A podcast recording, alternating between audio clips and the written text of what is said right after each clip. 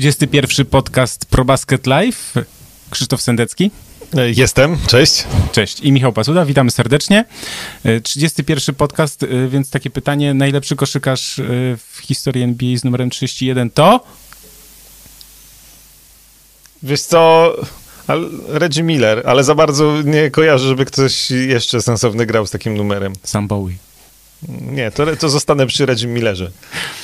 To dobrze, to dobrze. Reggie Miller, tak sobie pomyślałem akurat. 31 zawsze mi się kojarzy właśnie z Reggie Millerem, więc tak o tym pomyślałem.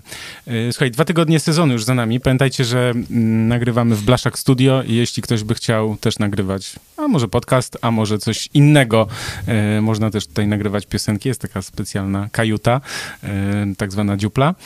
I można też nagrywać. Także Blaszak Studio, jeśli kogoś to interesuje, nagrywanie profesjonalne, to zapraszamy do Blaszak Studio. Nasz podcast zaczniemy od tego, że najpierw porozmawiamy o tym, co się dzieje w NBA, o drużynach, potem troszkę bardziej indywidualnie. Mamy też troszkę pytań od naszych widzów, więc to też pamiętamy o tych pytaniach, które ja prosiłem, żeby zadawać wcześniej i też będziemy obserwować czat, bo już nam to całkiem nieźle idzie. Robimy postępy. Tak jest. Więc może zacznijmy od tego, żebyśmy sobie powiedzieli, bo to jest strasznie dziwny sezon NBA. Zaczął się później, 72 mecze tylko do rozegrania. Ta sytuacja covidowa jest o tyle skomplikowana, że to też komplikuje tak naprawdę grę zespołów, organizację. Nagle ktoś wypada. Teraz wiemy, że Kevin Durant, mimo że on przeszedł koronawirusa chyba w maju, to ponieważ miał kontakt z osobą, u której wyszedł pozytywny wynik testu, to on teraz przez 7 dni będzie musiał być w izolacji, więc te zasady też NBA, o których ja często podkreślam, że to jest takie fajne, mądre, dobrze zorganizowane, bo oni mają, wiesz, tam ponad 100 stron, protokoły, zasady i tak dalej. Gruba książka, no. Tak, no to jest taki problem czasami, że czasem sobie człowiek może zadawać pytanie, często kibice na pewno, Brooklyn Nets szczególnie sobie zadają pytanie, no to jak przecież on przeszedł, to po co? No ale wiemy, że to jest tak niewiadoma sytuacja też, że nie wiadomo, czy może on nie jest zarażony, ale na przykład może być przez ten okres nosicielem wirusa i na przykład zarazić innych. Ja rozumiem, że to taka jest idea, tak? No chyba tak. No właśnie, więc tutaj nie wszystkie takie tego typu pytania możemy odpowiedzieć, ale no taka jest niestety idea, że ten sezon jest, nie idea, tylko fakt po prostu, że ten sezon jest dziwny bardzo. Zanim poproszę cię o powiedzenie 3 drużyn, które nas zaskoczyły pozytywnie i zaskoczyły negatywnie, to... No właśnie. Tu już pytania i odpowiedzi się pojawiają. Tak? Jaka jest najsilniejsza naszym zdaniem drużyna w tym sezonie? Arek Perduch się pyta, Rafał Zalewski odpowiada, jasne, że Los Angeles Lakers, Nets najlepsi. No dobrze. No tak.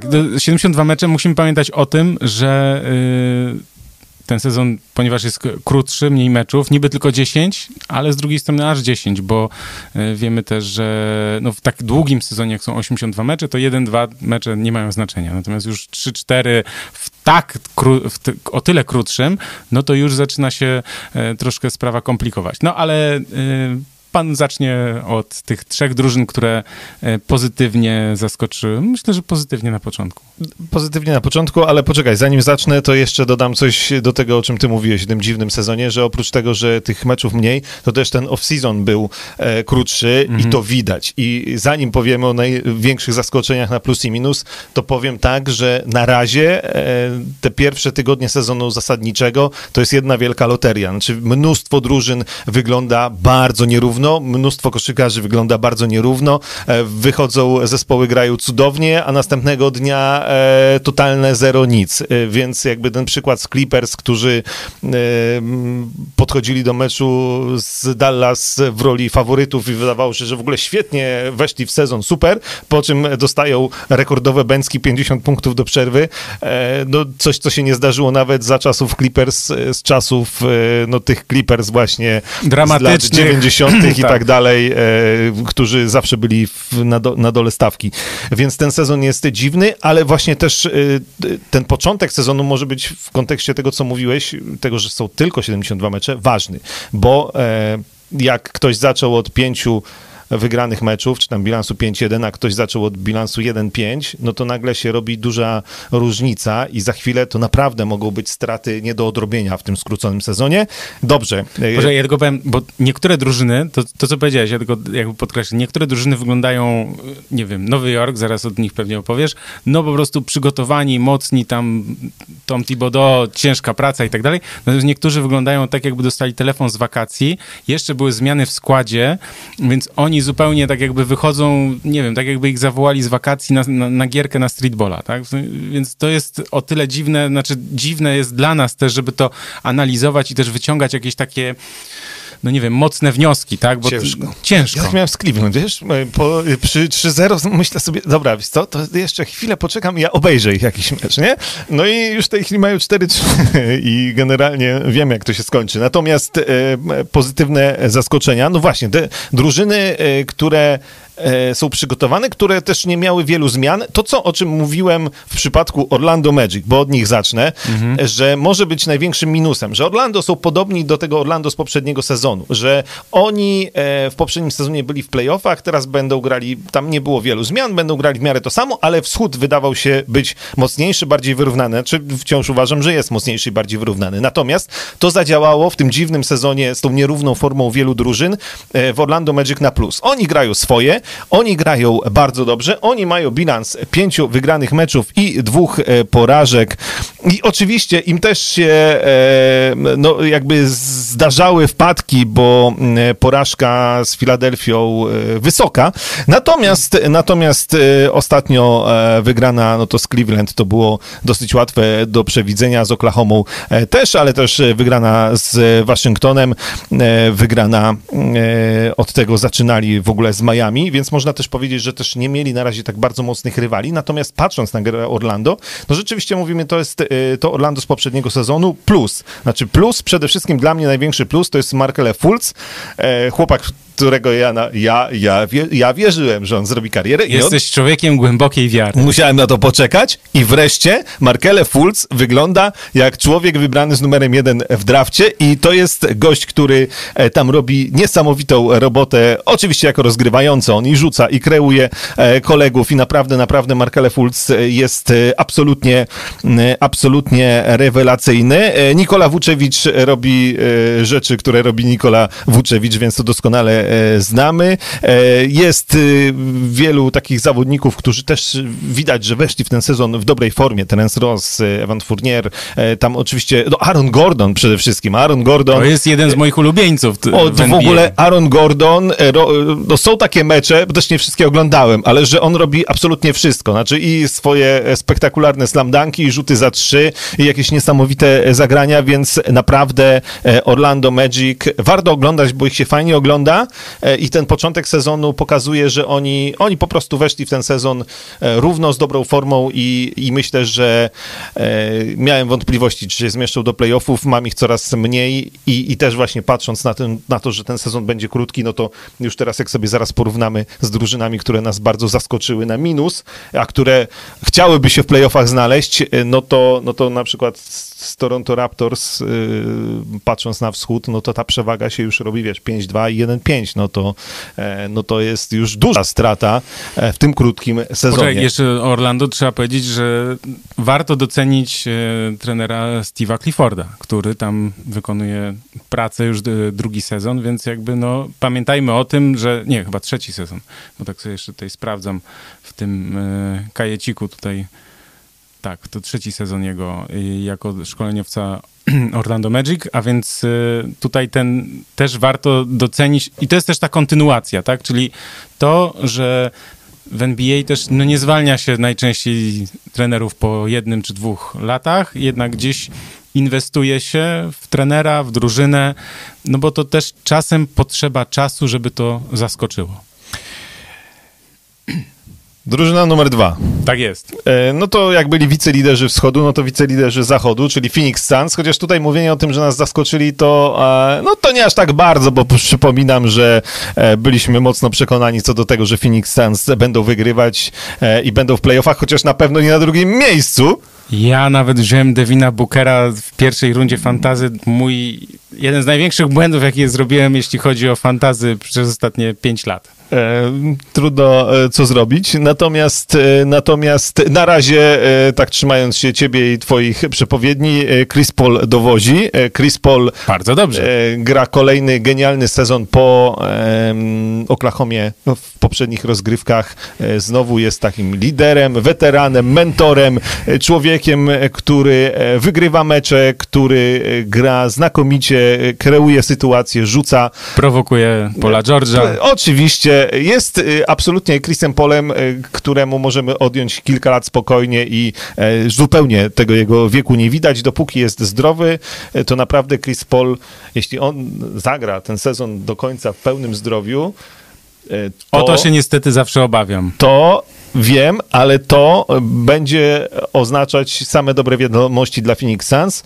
Oczywiście jest Devin Booker, oczywiście DeAndre Ayton, który robi kolejny...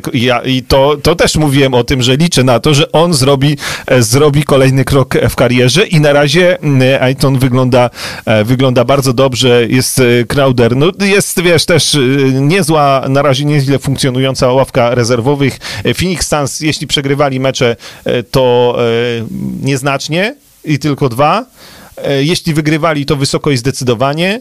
Podobnie jak Orlando, ogląda ich się z ogromną przyjemnością i podobnie jak Orlando, no, będą w playoffach. No, pytanie, jak długo ta mega forma i Chris Paul zdrowy i będzie i jak długo to będzie tak wyglądało, ale wydaje mi się, że Phoenix Suns mogą mocno namieszać w tym sezonie. Ja liczyłem po prostu z Devinem Bookerem, że on będzie rzucał po 35, a nie po 21. No ale jest przez to właśnie, że jest więcej gwiazd nagle się zrobiło w ja wiem, tylko jeszcze kolega Booker musi tutaj ograniczyć straty, bo ma ponad 5 na mecz. Więc to mi psuje całą statystykę, rozumiesz? No tak, no trzeba było brać Chrisa Paula, no po prostu. Nie, trzeba było brać Stefa Curry'ego, a nie kurczę. No to trzeba było. Trzecia drużyna... Poczekaj, ale jeszcze o Phoenix, no. To ja tylko dopowiem, bo to, co jest ważne w Phoenix, to, co też zaobserwowałem, to oni w końcu zaczęli bronić. DeAndre Ayton, nawet on, słuchaj, zaczął bronić, bo to przecież mówiło się o tym, że to jest gość no, od ataku, a w obronie to no, jak przysnę, to się nic nie stanie, bo oni byli wcześniej skupieni na ataku, a teraz widać, że no, trener Monty Williams też tam wprowadził jednak troszeczkę zmian, on po prostu im powiedział, myślę, że też Chris Paul miał bardzo duży na to wpływ, to znaczy, że zmobilizował, że jest obecność w szatni takiego gościa.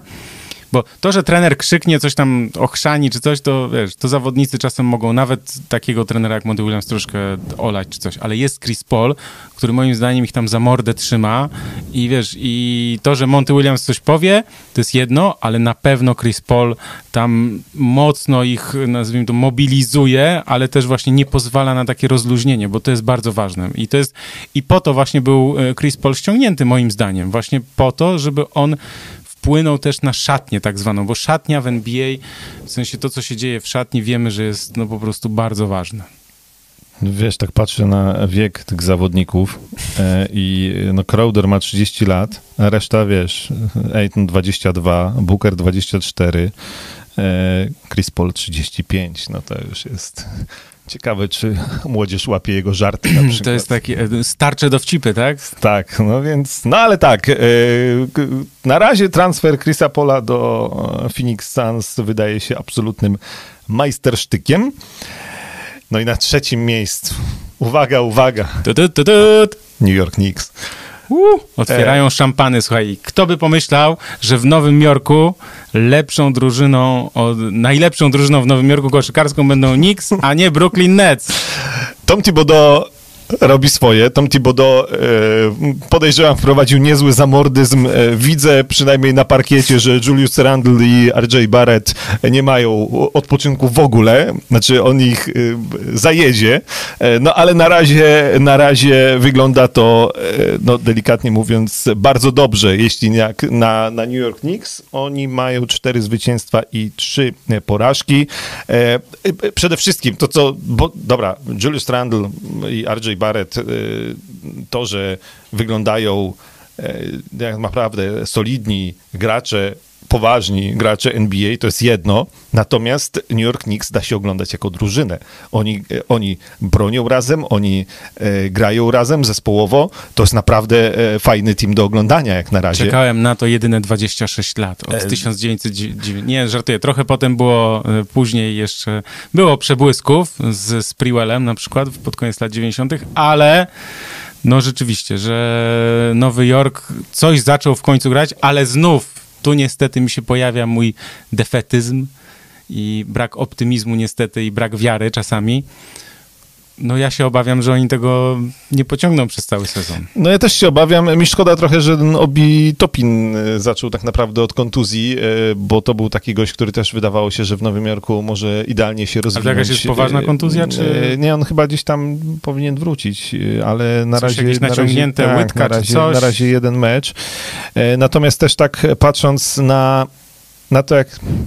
Thibodeau rotuje składem, to też jest warto popatrzeć, kto ile tam minut gra. Naprawdę to wygląda tak, jakby New York Knicks mieli nieograniczoną ławkę rezerwowych. Znaczy, tam jest też bardzo fajny gość, Alec Burks, tak?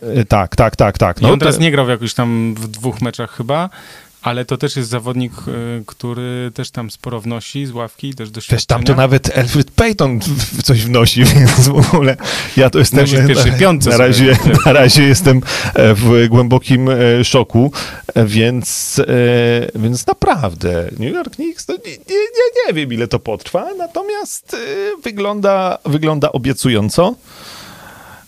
Jest tak zwane światełko w tunelu. Tak, i to zupełnie niespodziewanie się pojawiło, bo myślę, że chyba tylko najbardziej zagorzali fani Knicks mogli typować, że oni będą w playoffach w tym sezonie, a no oczywiście do tych playoffów jeszcze daleko i na razie tam jest oczywiście bardzo ciasno.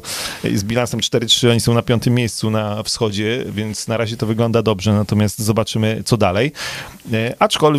Aczkolwiek może rzeczywiście niespodziewanie Thibodeau przywróci play-offy i przynajmniej trochę wielkości. Słuchaj, zwłaszcza, że pamiętajmy, że będzie play-in, tak? Także... Tak, więc tutaj naprawdę może być ciekawie. Jeszcze chciałem powiedzieć, że nominacja jeszcze dla Sacramento Kings, bo oglądałem trochę ich meczów i na razie oni, wiesz, Zachód jest mocniejszy, oni mają bilans w tej chwili 3 zwycięstwa, 4 porażki, natomiast podoba mi się Sacramento Kings, podoba mi się współpraca De'Aarona Foxa z Budym Hildem, podoba mi się Harrison Barnes w tej drużynie. Mistrz NBA.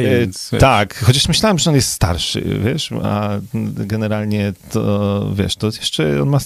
Nie będzie kumał starszych dowcipów? Nie, może by kumał, ale on jeszcze ma parę lat grania przed sobą i ogólnie się też Sacramento całkiem sympatycznie ogląda, chociaż ciężko będzie o play-offy na zachodzie. To będzie bardzo ciężko. To bardzo ciężko, bo też się zastanawiałem, czy czasem na przykład nie powiedzieć, że Pelicans, ale gdzieś tu wśród nominowanych, ale to nie są aż takie zaskoczenia na plus, żeby...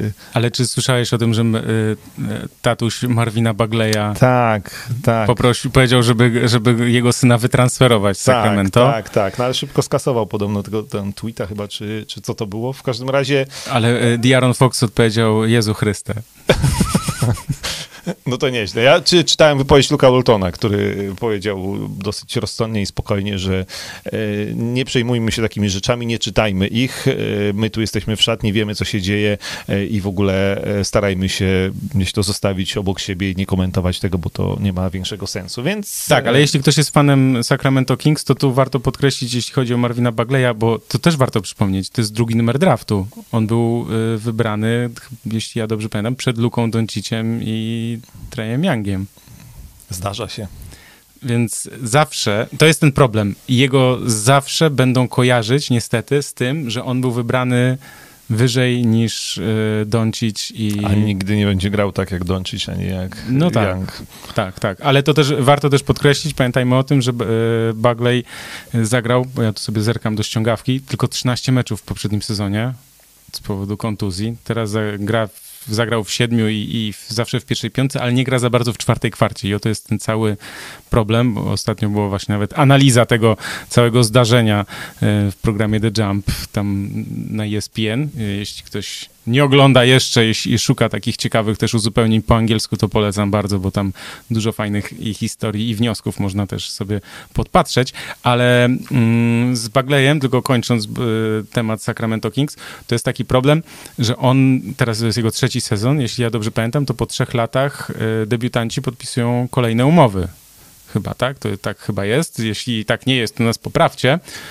Natomiast no, przyjdzie taki moment, że będzie trzeba zadać sobie pytanie, czy go podpisywać na wiele lat, czy go wytransferować. No i on teraz tak naprawdę tą grą i tą swoją frustracją, że nie gra w 4 kwartach, to chcę chyba powiedzieć, że zasługuje na wysoki kontrakt. No tak, a jego tatuś też na pewno to powiedział, więc jakby... Ale to co też... Podsłyszałem to, że wiesz, Luke Walton, pamiętaj, że on był w Lakers za czasów Lonzo Balla. Więc on, jeśli chodzi o tatusiów ma to nadgorliwych, tak, no to już jakby ma doświadczenie. No ale tak, ale tutaj naprawdę jedyna słuszna reakcja Luka Waltona, więc brawa dla niego. Zanim przejdziemy do rozczarowań, bo tutaj nam się trochę pytań pojawia, już są 2 o Golden State Warriors. Arek Perdoch pyta, co sądzicie o Golden State Warriors w tym sezonie i jeszcze gdzieś tu kogoś widziałem też o Warriors, pytał, już nie wiem, Przemek Siołek. Panowie, co sądzicie o Golden State Warriors i Kerem w tym sezonie? Znaczy, ja zdania nie zmieniam. Golden State Warriors będą w playoffach, to mówiliśmy przed tym... No ja zacząłem mieć wątpliwości, jak ich zobaczyłem w pierwszych 2 czy 3 meczach. No dobrze, bo... Ale to, słuchaj...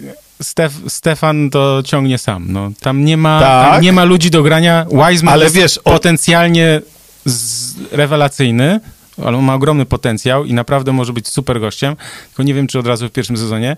Natomiast... Green nagle zaczął mieć problemy, bo nagle ktoś go broni, a nie wszyscy skupiają się na... Ale słuchaj, Draymond Green już pokazał w poprzednim sezonie, że on po prostu jest gościem, który miał przebłysk w swojej karierze, grając z tak znakomitymi zawodnikami jak Clay, Durant i Curry. I miał też jeszcze cała ławka zmienników i tak dalej, więc on tam się świetnie... Był poza tym bardzo wysokiej formie. Natomiast to jest typ gracza, u którego jak forma spada odrobinę, to on nie wie, co ma ze sobą zrobić. I zmienia się system, bo wcześniej było palimy racę za 3, wszyscy palą racę, ja też zapalę i jest fajnie, bo wiesz, to jest tak, że jak wszystkim idzie, to tobie też jest łatwiej. Natomiast Draymond Green pokazał też już to w poprzednim sezonie, że on na lidera albo na zawodnika, który będzie brał jakąś tam, wiesz, odpowiedzialność, ciężar gry na siebie, to się nie nadaje. No ale no dobrze, to kto ma być poza Stephem no wiemy już, 2? Że ciężki dramat, czyli Andrew Wiggins, już nie mówiąc o Obre, bo... Nawet taki artykuł powstał na ProBaskecie, nie wiem, czy wszyscy widzieli, ale polecam, ja tu gdzieś mam go otwartego. Oni tam, jak to było? 0-17? O, mam. Słuchaj, to jest... taki jest ładny. Wrzucę tutaj. Fanów Golden State Warriors właśnie podsyłam taki link bolesny, bo tam no ogólnie dramat na początku. 0-17 chyba, jeśli chodzi o Wigginsa z dystansu. Nie, to chyba Ubraj, tak? Aha, no dobra. No w każdym razie obaj... No i oni jeszcze nie bronią. To jest ten problem. Wiesz co, największy problem, znaczy ja może bardziej o Wigginsie, bo to jest zawodnik, który, widzisz, niektórzy się jak Markelle Fultz kiedyś się doczekałem. Tu się nie doczekasz. Tu się chyba nie doczekam z Andrew Wigginsem. W tym roku go nie wziąłem w fantasy, więc robię postępy. Z Andrew Wigginsem, bo też tak prześledziłem tą jego ścieżkę tutaj do Golden State Warriors, to na początku pamiętam, że były takie wypowiedzi też Steve'a Kerra, że spokojnie, on tutaj się nauczy dobrze, wiesz, rzucać za 3, dobrze bronić, my go tu przyuczymy, nie musi tu być gwiazdą, nikt tego od niego nie oczekuje, bo jest Steph Curry, jest Klay Thompson. No i nagle to się wszystko posypało, jak się okazało, że Klay Thompson złapał znowu kontuzję i no jednak Wiggins jakoś, no przydałoby się, żeby tego Klaya Thompsona zastąpił. No i Wiggins, no gra jak Wiggins, no wchodzi pod kosz fenomenalnie. Streetball, no. Tak, natomiast bez piłki jest lekko bezużyteczny, rzuty z dystansu dalej... Tak sobie. Obrona, no, mówi, że pracuje cały czas nad nią, no to pracuje. Mhm. Ale ja też pracuję. Ale też taką rzecz, wiesz, jak gra dobrze Steph Curry i jak Golden State Warriors wygrywają, to reszta drużyny też wygląda lepiej. Nie, to słuchaj, to zawsze tak jest. Zawsze się gra łatwiej. To jest jedyne pocieszenie. Jak masz dwóch albo trzech gości, którzy grają super, to wiesz, to i ty grasz super. No. Mówmy się, że powiedzmy, nie tak jak na początku to wyglądało, ale w jakiejś tam normalnej dyspozycji w ataku Golden State Warriors będzie wyglądało przyzwoicie lub bardzo dobrze, jeśli Curry będzie rzucał po 60 punktów. Nie będzie. No czasem będzie. No tak. Natomiast w obronie, no to tam nie. I ja będę, ja się trzymam wersji, że Stefan playoffy na własnych barkach. Tak, znaczy to jest bardzo możliwe. On ma chyba 32 lata już chyba, więc to też jest niełatwe. No to jest dla niego wyzwanie po prostu, żeby ogarniać tą drużynę. On oczywiście chce sobie przypomnieć, bo wiele osób o nim trochę zapomniało. Został graczem tygodnia, drugiego tygodnia. Słuchaj, no jak rzucasz 62 punkty, to nie bez powodu, ale rzeczywiście, no, czy on będzie w stanie dowieść Warriors no, na własnych barkach tak naprawdę, bo on trochę tam no, nie ma z kim grać, to jest bardzo duży problem, no bo Oubre, Wiggins i teraz Green, no to są goście, którzy po prostu grają bardzo poniżej oczekiwań i nie widzę tu światełka w tunelu, mówiąc najogólniej dla nich, tak? Więc Curry musi sam to pociągnąć. Wiseman będzie się rozwijał, mam nadzieję, ale no... No to jest najlepsza rzecz dla Golden State Warriors w tym sezonie, to, że z Wisemana rzeczywiście może być naprawdę kawał gracza. I jeszcze Steph, bo on to zrobił chwilę po tym, jak na treningu trafił 105 rzutów za 3 z rzędu. To jest... Że on chyba następny mecz po tym miał taki, że pudłował strasznie, a później kolejny rzucił. To już tam jakby nie pamiętam, w że chwilę przed ten, natomiast Jalen Rose zauważył jedną rzecz. Uważaj, wiesz dlaczego zdobył 62 punkty? Bo te warkoczyki, bo on ma teraz takie dłuższe włosy i warkoczyki sobie te rozpuścił i tam śmiał się Jalen Rose, którego no, bardzo lubię, że wiesz, że już nie jest taki spięty, że go te warkoczyki tak spinały, że po prostu nie mógł rzucać, nie? I teraz jak poczuł luz... Strasznie, nie, to niewygodne jest, jak się dłużej trzyma. Chyba, a ty miałeś, tak? Nie, ale wiesz co, ja akurat pamiętam opowieści na przykład Karoliny Kowalkiewicz, bo dziewczyny w MMA jak walczą, to mają splatane warkoczyki i na początku kariery jej to koleżanka robiła dzień przed i mówi, że spać się w tym nie da. A teraz już wiesz, w UFC to ma po prostu w dniu walki robione warkoczyki i jest wszystko git, nie? Więc mało komfortowa fryzura. Chociaż, nie wiem, no. Więc, co kto lubi. Więc może i warkoczyki. Lepiej jak my mamy fryzura boczna. To jest trener z fryzurą boczną. Dobrze, skończmy ten temat, bo się... Ale mamy kolejny taki trochę ten, bo tutaj... Zanim przejdziemy do największych zaskoczeń na minus, trochę musimy nadrobić, bo tutaj widzisz, my sobie gadu, a proszę. To Toronto Raptors, czy do playoffów, to zaraz do Raptors dojdziemy, bo spodziewacie się pewnie słusznie, że będą na minus. LaMelo Ball, to jest właśnie ten temat, który tutaj pasuje nam do fryzur tematycznie. Panowie trochę się podśmiewali, a trzeba przyznać, że chłopak, pomimo że ojciec nie pomaga na Twitterze, wygląda solidnie. Słuchaj, ma LaMelo Ball coś urzekającego w swojej grze, nietuzinkowego i ja to muszę przyznać, jakby jego asysty, wizja gry, to jest coś, co powiem, jestem zaskoczony na plus.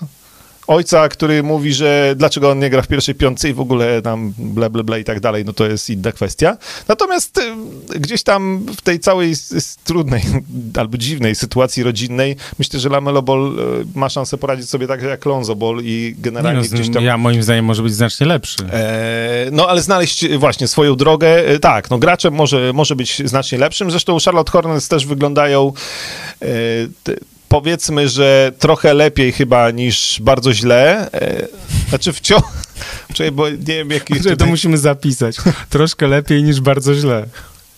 Wiesz co, bo o Hornets to ja mam jedną myśl taką, którą sobie przy którymś ich meczu pomyślałem, że skoro masz Roziera, skoro masz Haywarda, no i tego LaMelo Balla chociażby, no to jakieś tam mecze musisz wygrać. No pewnie jak skończy się na 30 wygranych, to już będzie bardzo dobrze. Wydaje mi się, że nie i playoffów z tego nie będzie, natomiast od czasu do czasu także Charlotte Hornets będą sprawiali niespodzianki i będą zaskakiwali nas, a LaMelo Ball... To jest ciągle pytanie, czy ja bym go wybrał na miejscu Charlotte Hornets w drafcie?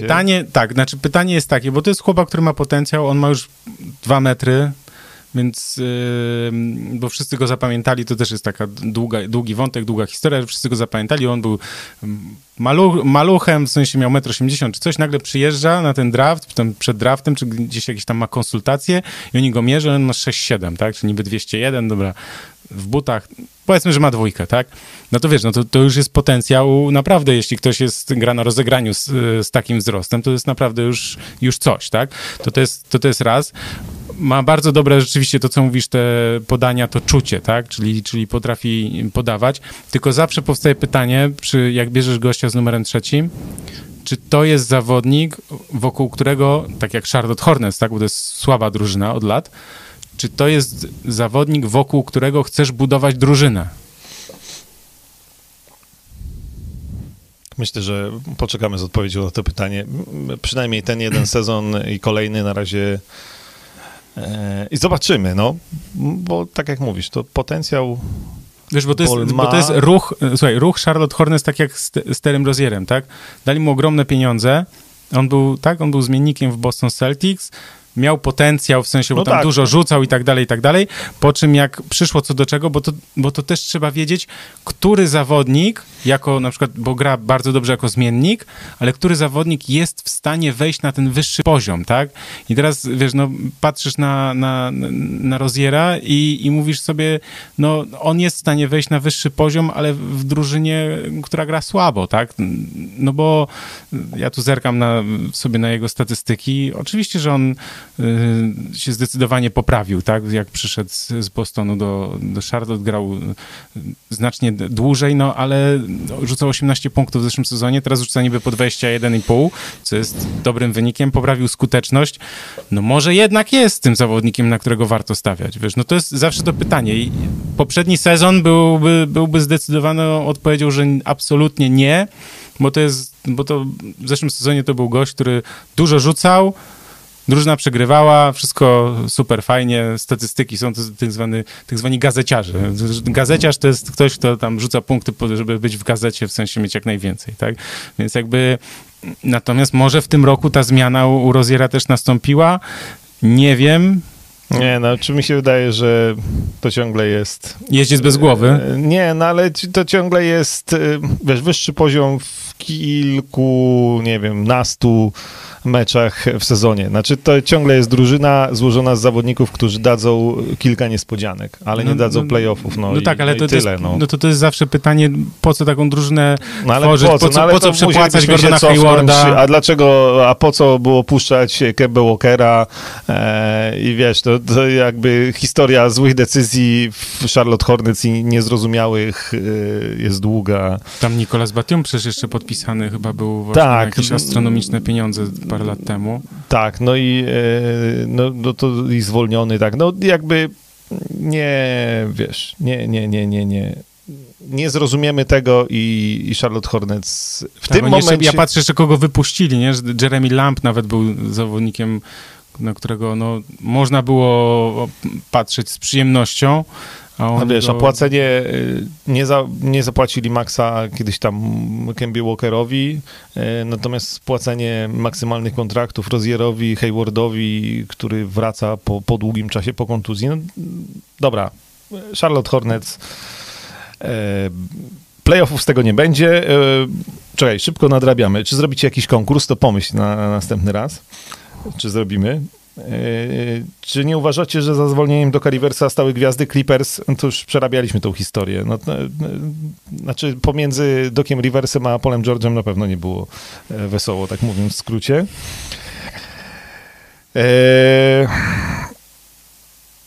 Dobra, tu jest ta dyskusja o Clippers, to już, bo myśmy o tym też już przerabialiśmy przy okazji Doca Riversa. Proszę coś o Celtics, proszę bardzo, ja zawsze chętnie. Bardzo proszę. Jason Tatum tak jak się spodziewałem, robi kolejny krok, znaczy już 2 game winery, dobrze liczę. Też nie widziałem wszystkich meczów Boston Celtics, ale te 2 na pewno widziałem. Mecz z 40 punktami ostatnio. Jason Tatum jest zawodnikiem, który będzie jedną z największych gwiazd tej ligi w najbliższych latach i ja co do tego nie mam wątpliwości. Absolutnie fenomenalny sezon, jak na razie początek sezonu Jaylena Browna. Jestem zachwycony. Znaczy to jest w ogóle mega. Wszystko, mega. I trochę dla mnie niespodziewanie jednak Marcus Smart, o którym sam Jason Tatum, bo nie ma Kemby Walkera i cały czas czekamy jeszcze na Kembę Walkera, aż wróci. Natomiast o Marcusie Smarcie, tak chyba zgodnie z tym, jak on gra, Tatum powiedział, że to jest serce i dusza tej drużyny w tym momencie. To jest zaskakujące, bo my pamiętamy, do Marcusa Smarta została taka przyklejona taka łatka, że to jest gamoń po prostu. Bo on, wiesz, no bo Shaq ten full i tam to wygłupianie się, jakieś takie cyrkowe rzeczy, w sensie tam, no niepoważne, że tak, te flopy w obronie i tak dalej. I on trochę tak utarł się, został zapamiętany przez kibiców właśnie w takiej, no tego gościa, co robi jakieś dziwne rzeczy, tak, w sensie się wydurnia i tak dalej. I przez to też umykało nam to, jak wiele on wnosi do drużyny, jak bardzo dobrze broni przede wszystkim. Więc to rzeczywiście, no a teraz jest, patrzę tutaj sobie, jest 3. strzelcem zespołu, tak, więc jakby rzuca, ale też jest, chyba jest najlepiej podający. Tak, no w ogóle, wiesz, wyrósł tutaj przez kontuzję trochę pewnie Kemby Walkera no na absolutnie lidera Boston Celtics i to też ciekawe będzie, bo na tej pozycji numer 1, jak Kemba wróci, to tu się ciasno zrobi nagle. Ja mam Celtics. Niestety takie wątpliwości, znów moje negatywne tutaj myśli się pojawiają, że Kemba Walker nie jest zawodnikiem, który może obok Browna i Tatuma nieść ich razem, w sensie być z nimi na topie. Jest to, że siłą Marcusa Smarta jest też to, że on potrafi być trochę w cieniu Jasona Tatuma, że Kemba Walker to jednak jest gwiazda, która chce świecić jako pierwsza. No bo to jest też bardzo ważne, że musisz znać swoje miejsce. Drużyny NBA i w ogóle drużyny sportowe w jakimkolwiek sporcie, w sporcie drużynowym jest tak, że zawodnicy, jeśli znają swoje miejsce, swoją rolę, nie wychodzą ponad to, albo nie mają zbyt wygórowanych oczekiwań, tak? To wtedy ta drużyna zaczyna wygrywać, zaczyna dobrze grać. No i w Bostonie tak to wygląda. Ja myślę, że Kemba Walker może się trochę martwić nawet o swoją pozycję w drużynie, no bo on przychodził jako taki no potencjalny, nie wiem, pierwsza czy druga gwiazda drużyny, prawda, i tak dalej, natomiast on teraz nam schodzi, zresztą te play-offy pokazały ostatnio, że on, wiesz, tych najważniejszych, zacytuję sam siebie, że nie dowozi, no. Tak, to za dużo gwiazd na metr kwadratowy, czyli wychodzi, że dobrze zrobili, że Hayward odszedł, bo byłoby jeszcze bardziej... No tak, no trzeba było próbować może go... Ale to było jakieś skomplikowane kwestie, nie będę tutaj mówił, że to się dało, w sensie takim, że trzeba było go próbować jakoś wytransferować, ale dla mnie przyszłość Kemby Walkera ogólnie jest znakiem zapytania, jeśli chodzi o Boston Celtics. W ogóle, czy przypadkiem kolegi... Nie, no może, nie wiem. Celtics też trzeba przypomnieć, że jak większości drużyn zdarzały im się wpadki, bo oglądałem ich porażkę z Pistons, jedyne zwycięstwo Detroit, też bez Blake'a Griffina, więc jakby wszyscy mają różnie, ale generalnie Boston Celtics tak, spoko. Poczekaj, tu jest pytanie, słuchaj... tu jest, co sądzicie o Detroit, mecz niedzielny z Boston był jeden z lepszych do tej pory, gdyby nie Blake Griffin, byłaby szansa na wygranie meczu. Ja w ogóle nie wiem, ja w ogóle nie miałem takiego wrażenia, że Detroit zagrało dobry mecz. Znaczy wiem, że tam było, że to był wyrównany mecz do końca, natomiast mi się to Detroit... Detroit się ciężko ogląda. No się ciężko ogląda. Znaczy, ja też to takie moje wrażenia.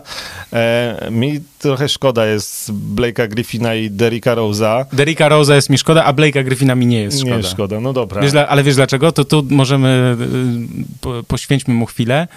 To jest, wiesz co, ja go nie lubię, ale nie ze względu na akcję, w sensie jego grę, ale na jego zachowanie jakby w czasie gry.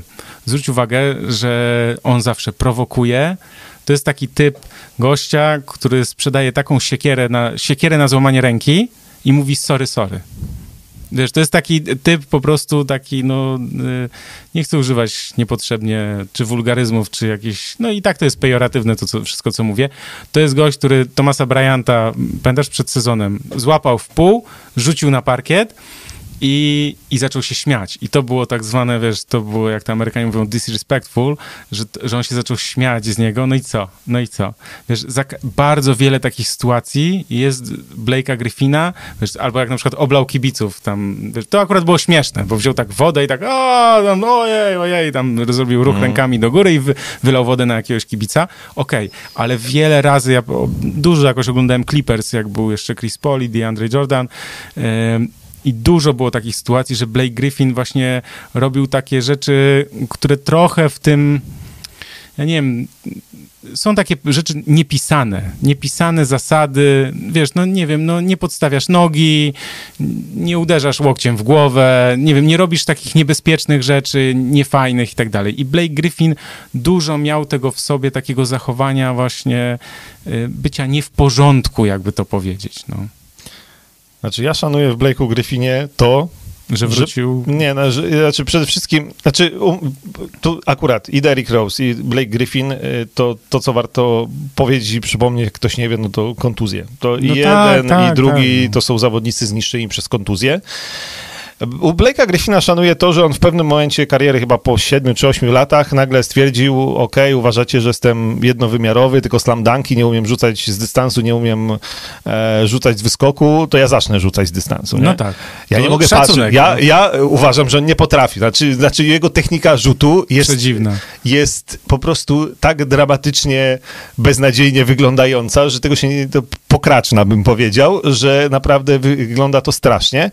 Natomiast muszę też powiedzieć, bo jakby też w Detroit Pistons go za bardzo nie śledziłem, natomiast powiem, że byłem zaskoczony, jak spojrzałem w cyfry z sezonu 18-19, tak? To był ten, co Detroit awansowało do playoffów i on tam rzucał za 3 z ponad 30% skutecznością. On chyba miał wtedy kontuzję jakoś przed playoffami, to było tak było? No bo on tam 2 mecze, bo z Milwaukee w pierwszej rundzie 4-0, a on w 2 meczach zagrał, więc jakby typowy Blake Griffin.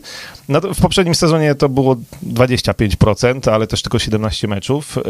No i jakby wygląda to różnie. Znaczy, ja mam teorię, że też trzeba patrzeć na to, kiedy są te rzuty oddawane i czy z obrońcą, no, oczywiście, bo no dobra, no nie będziemy tutaj teraz mówić, że Blake Griffin stał się specjalistą od trójek, bo nie, chociaż jak na pozycję numer 4, to powiedzmy, że no rzuca.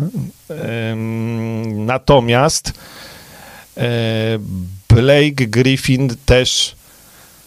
Ojej, on ma, słuchaj, poczekaj, bo ja sprawdziłem, on ma player option, ma jeszcze, bo sprawdzam jego kontrakt, no bo teraz zarabia 37 prawie milionów. W przyszłym sezonie ma opcję gracza. Ma opcję gracza, czyli to on zdecyduje, czy zarobi ile? 39 milionów dolarów. Ale wiesz co, ja myślę, że Detroit mógł wcześniej zdecydować, żeby go wymienić. Czy jeszcze pamiętajmy z tym kontraktem Blake'a Griffina, tą całą historię w Los Angeles Clippers, kiedy tam trwały negocjacje i oni mu zrobili prezentację w Staples Center, Clippers na całe życie i tak dalej. I on podpisał umowę, tak, no swoją drogą wielką, za 170 baniek, no wtedy wielką, teraz to już nie robi to wrażenia, za 5 lat 170 tam parę milionów. Natomiast właściwie no, można powiedzieć, że chwilę później został wytransferowany i był bardzo z tym zdziwiony, bo no, zszokowany wręcz był tym, że Clippers go oddali, to no oddali nie za All-Stara, tylko oddali za grupę graczy, właściwie Detroit wtedy cały obwód swój oddało. No tak, ale wiemy też, po co Clippers to zrobili, tak, bo szykowali się na Kawhi Leonarda, znaczy szykowali się, być może wiedzieli już na przykład, wiesz, no to jest znany ten... To było właśnie... Że ukartowane to, można tak, no ale NBA to jest biznes, no to jest jedna z najlepszych takich historii na potwierdzenie tego, że to jest biznes. Blake Griffin, no przez chwilę w Detroit jakaś tam była nadzieja, że, no bo to wtedy jeszcze Drummond tam był, że oni 2 wysokich, coś tam, no to jedne uciłane play-offy i na tym to się skończyło. Teraz smutno się ogląda Blake'a Griffina i Derricka Rose'a, nawet jak Derrick Rose gra, tak jak poprzedniej nocy, nie oglądałem tego meczu, ale statystyki fenomenalne, natomiast mówię, że nie oglądałem tego meczu, dlatego, że obejrzałem skrót i w skrócie nie było żadnej akcji Derricka Rose'a, tylko na końcu statystyka się pojawiła.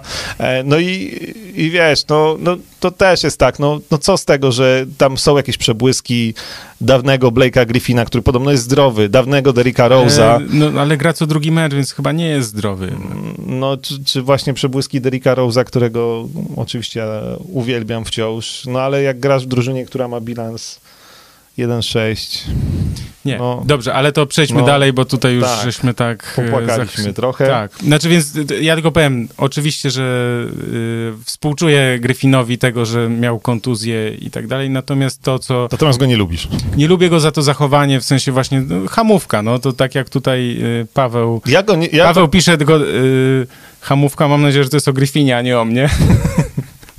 Ale możesz też tak to odbierać, że takie stwierdzenia mogą być, ale chyba się zgadzamy, mam nadzieję, że to jednak jest, takie zachowania nie przystoją graczom NBA. Ja jeszcze pamiętam konkurs wsadów słynny, który to różne były te konkursy wsadów i to już wszystko, mecz gwiazd jest w tej chwili, NBA ma z tym problem, co z tym robić, natomiast to był taki konkurs wsadów, gdzie on skakał nad samochodem. Samochód, wszystko było tak chyba to tam było tak ukarane, przecież on nie mógł tego przegrać, tak, i to był taki tam też było takie, że głosowanie kibiców było coś takiego tam, na stronie, ale to wiesz, zanim oni skończyli... On w ogóle przeskoczył nad maską tego samochodu, więc też takie było. No dobra, nieważne. W każdym razie hype był na Blake'a Griffina na początku niesamowity. W Clippers to jakby nie było. Najlepsze lata w historii Los Angeles Clippers, mimo że nigdy na poważnie o mistrzostwo się nie udało powalczyć. Zapewnił z Chrisem Paulem, z DeAndre Jordanem i tak dalej. Natomiast nie wiem, zobacz... Ciekawe, bo wiesz, jeszcze jakbyśmy zobaczyli Blake'a Griffina i Derricka Rose'a też w silniejszych drużynach, w jakiej roli, to jeszcze może byłaby jakaś ciekawostka. Natomiast w Detroit Pistons żal na to patrzeć. Czy nam się wydaje, że Lakers grają na razie na 70-80% możliwości? Czy robią to świadomie i mimo to wygrywają? Nie wiem, czy świadomie do końca, natomiast, że nie grają na 100% możliwości, to ja się zgadzam i to łączę z pytaniem, które się pojawiło przed podcastem, wśród tych, o które prosiliśmy wcześniej, czy wciąż uważam, że wymiana tych podkoszowych, która się dokonała przed sezonem, jest pozytywna. Więc powiem, że ciągle się trzymam wersji, że tak. Nie spodziewałem się po Marku Gasolu, że on będzie wygrywał mi mecze w sezonie zasadniczym. Spodziewałem się trochę więcej po Montrezie Harrelu, bo szczególnie w obronie, bo na razie... Spodziewałeś się po Harrelu w obronie, okej. Trochę... Muszę to zapisać. Nie, trochę, bo na razie to jest ciężki dramat. Znaczy, na razie to jest największe rozczarowanie, bo że Marc Gasol jest coraz starszy i powiedzmy, że więcej inteligencji na parkiecie niż zdrowia zostało. Ale ja powiem tak. Ale to jest na play-off. Spokojnie. Tak.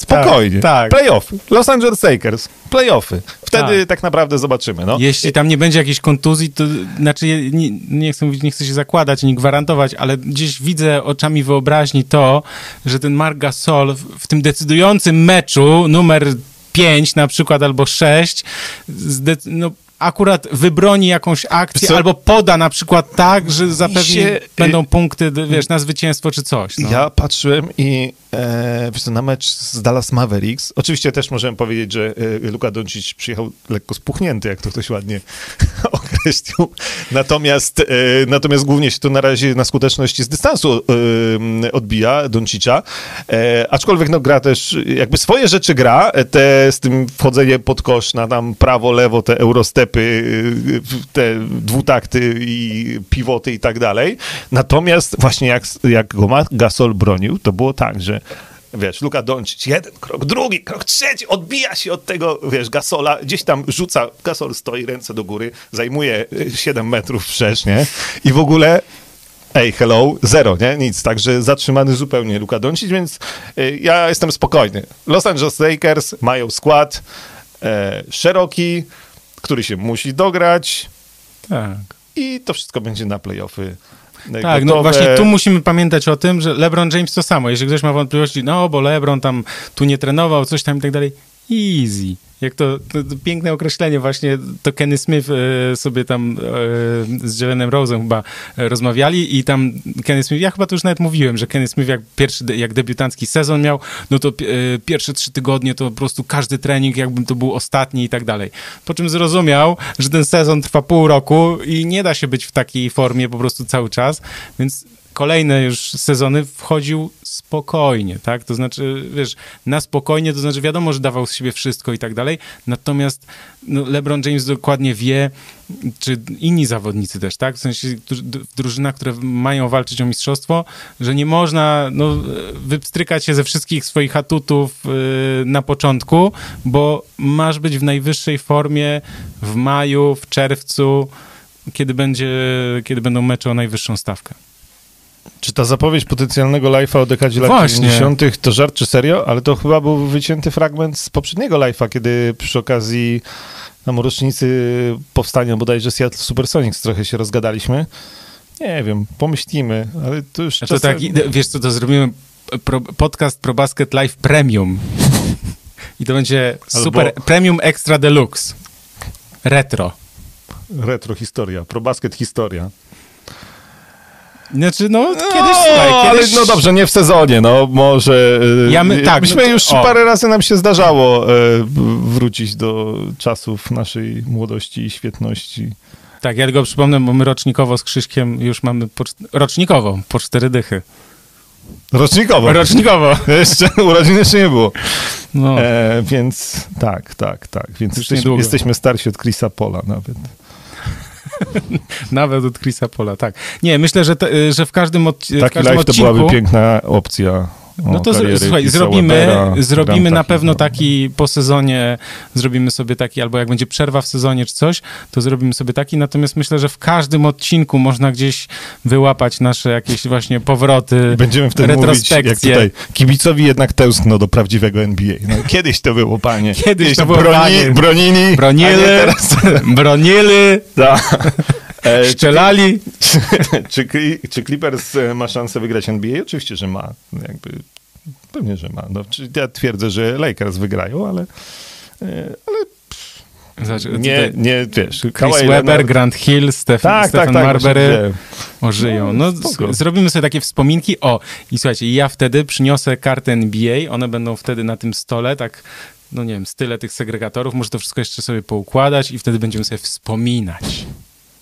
Dobrze, jesteśmy umówieni na wspominkowy podcast posezonowy.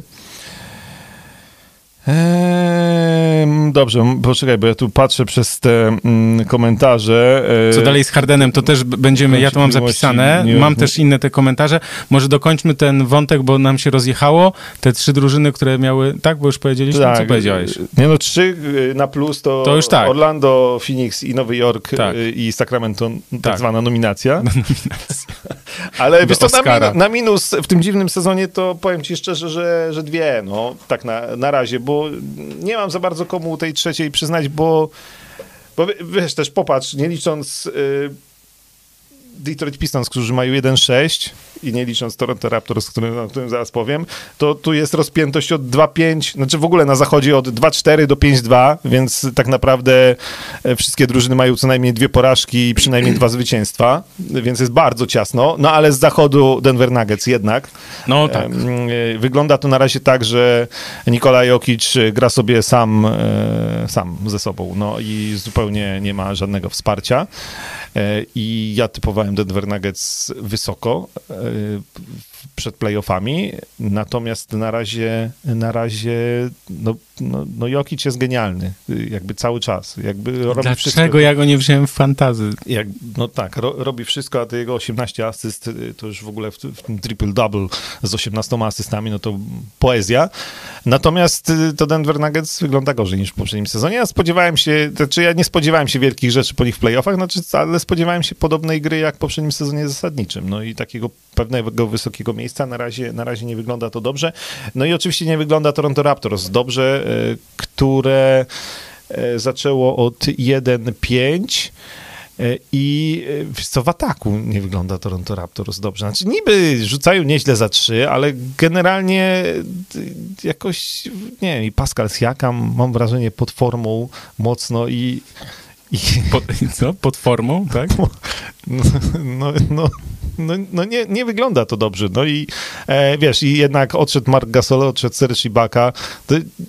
Drobne rzeczy. Tak, ale to są drobne rzeczy, bo ja tu sobie sprawdzam, wiesz, przepraszam, bo też odnośnie Denver Nuggets, tak? I ja tak tam troszkę pooglądałem, w sensie rzuciłem okiem, nazwijmy to, ale nie wiem, czy jakby tak się bliżej przyjrzeć, czy strata takich zawodników jak Jeremy Grant i Paul Millsap, wiesz, to jest trochę tak jak z Golden State Warriors. Sean Livingston, nagle, wiesz, to jest gość, który wiesz, wchodził z ławki, tutaj to samo z Grantem, też naprawdę on grał dobrze. To są takie rzeczy, to są tak zwane niuanse, tak? I nagle jeden zawodnik, nawet zmiennik, może wpłynąć, potem się okazuje, kurczę, brakuje nam gościa, który wchodził z ławki, dawał to i to. I teraz ci nowi gracze na przykład nie są w stanie go, wiesz, zastąpić, tak? I to jest, no... Nie wiem, zobaczymy. Ja ciągle twierdzę, że Raptors w playoffach zagrają. Znaczy, ciągle jest Kyle Lowry, ciągle jest Van Vliet. No. Czekaj, skończy mi się wymienianie. Pascal Siakam pod formą. OG. No tak, no. Nie, słuchaj, a ja mam jeszcze taką teorię. Odnośnie Toronto Raptors. W tym krótkim sezonie, to no, jak to trochę dłużej potrwa, to mogą być spore problemy. No. Tak, ale też musimy pamiętać, nie będzie się, to co teraz powiem, nie będzie się tyczyło tylko Toronto Raptors, ale to może też się tyczyć innych zespołów, bo mówiliśmy o tym, że jest 72 mecze, niby tylko 10, ale z drugiej strony to jest też aż 10, jeśli chodzi o układ tabeli. Pamiętajmy, że o tych miejscach często, nie wiem, 4, 5, 6, 7, 8 decydują, nie wiem, 3, 4 spotkania, tak? To warto pamiętać. Natomiast ja się zastanawiam nad jedną rzeczą, czy Kyle Lowry nie zostanie pożegnany, bo Toronto Raptors na przykład po 20 meczach stwierdzą, wiesz co, nie mamy o co grać, może lepiej odpuśćmy. Wiesz, o co chodzi? Że oni mogą być też nie tylko Toronto Raptors, ale mogą być drużyny takie, które, nie wiem, myślały na przykład o tym, żeby grać, nie wiem, żeby walczyć tam o 6., 7. miejsce, widzą, że jest trudno, albo, nie wiem, chcieli 5. miejsce, zobaczą, że jest ciężko i stwierdzą, wiesz co, odpuszczamy. Może tak się wydarzyć. Wiesz co, ja sprawdzam teraz na telefonie, bo tutaj... Rafał Rębacz. Panie Krzysztofie, ponawiam moje pytanie z Twittera o Wizards i Westbrooka i właśnie próbuję sobie przypomnieć, jakie to było pytanie. Czy awansują do playoffów? Nie wiem. Jeśli ja mam powiedzieć o Wizards, to bardzo chętnie, bo ja byłem spokojny o to, że oni zaczną wygrywać, bo... Po te 5 meczów, to tak naprawdę, od których zaczęli, od 0-5, tak, to każdy mecz właściwie był do wygrania i w każdym mogli wygrać i tak. No ale to się będę trochę powtarzał. Znaczy dla mnie Wizards w tym sezonie playoffy i... Chociaż tu też było pytanie, że pojawiły się pogłoski, że Bradley Beal ma być do Nowego Jorku wytransferowany. Znaczy na razie to ja więcej mam zarzutów do Bradley'a, bo ja się zacząłem zastanawiać, czy Bradley Beal jest na pewno zawodnikiem, który może być liderem drużyny wygrywającej. Tak, drużyny wygrywającej. Mhm. I trochę rzeczywiście te pierwsze mecze tak wyglądały, że, no, że on znowu niby dużo rzuca, dużo robi, fajnie, ale przegrywamy. Mhm. Natomiast z Russellem Westbrookiem myślę, że spokojnie, no. Będą z tego play-offy, oni będą coraz lepsi, będą zgrani, oby tylko byli zdrowi, więc tak. Wizards ja widzę w play-offach.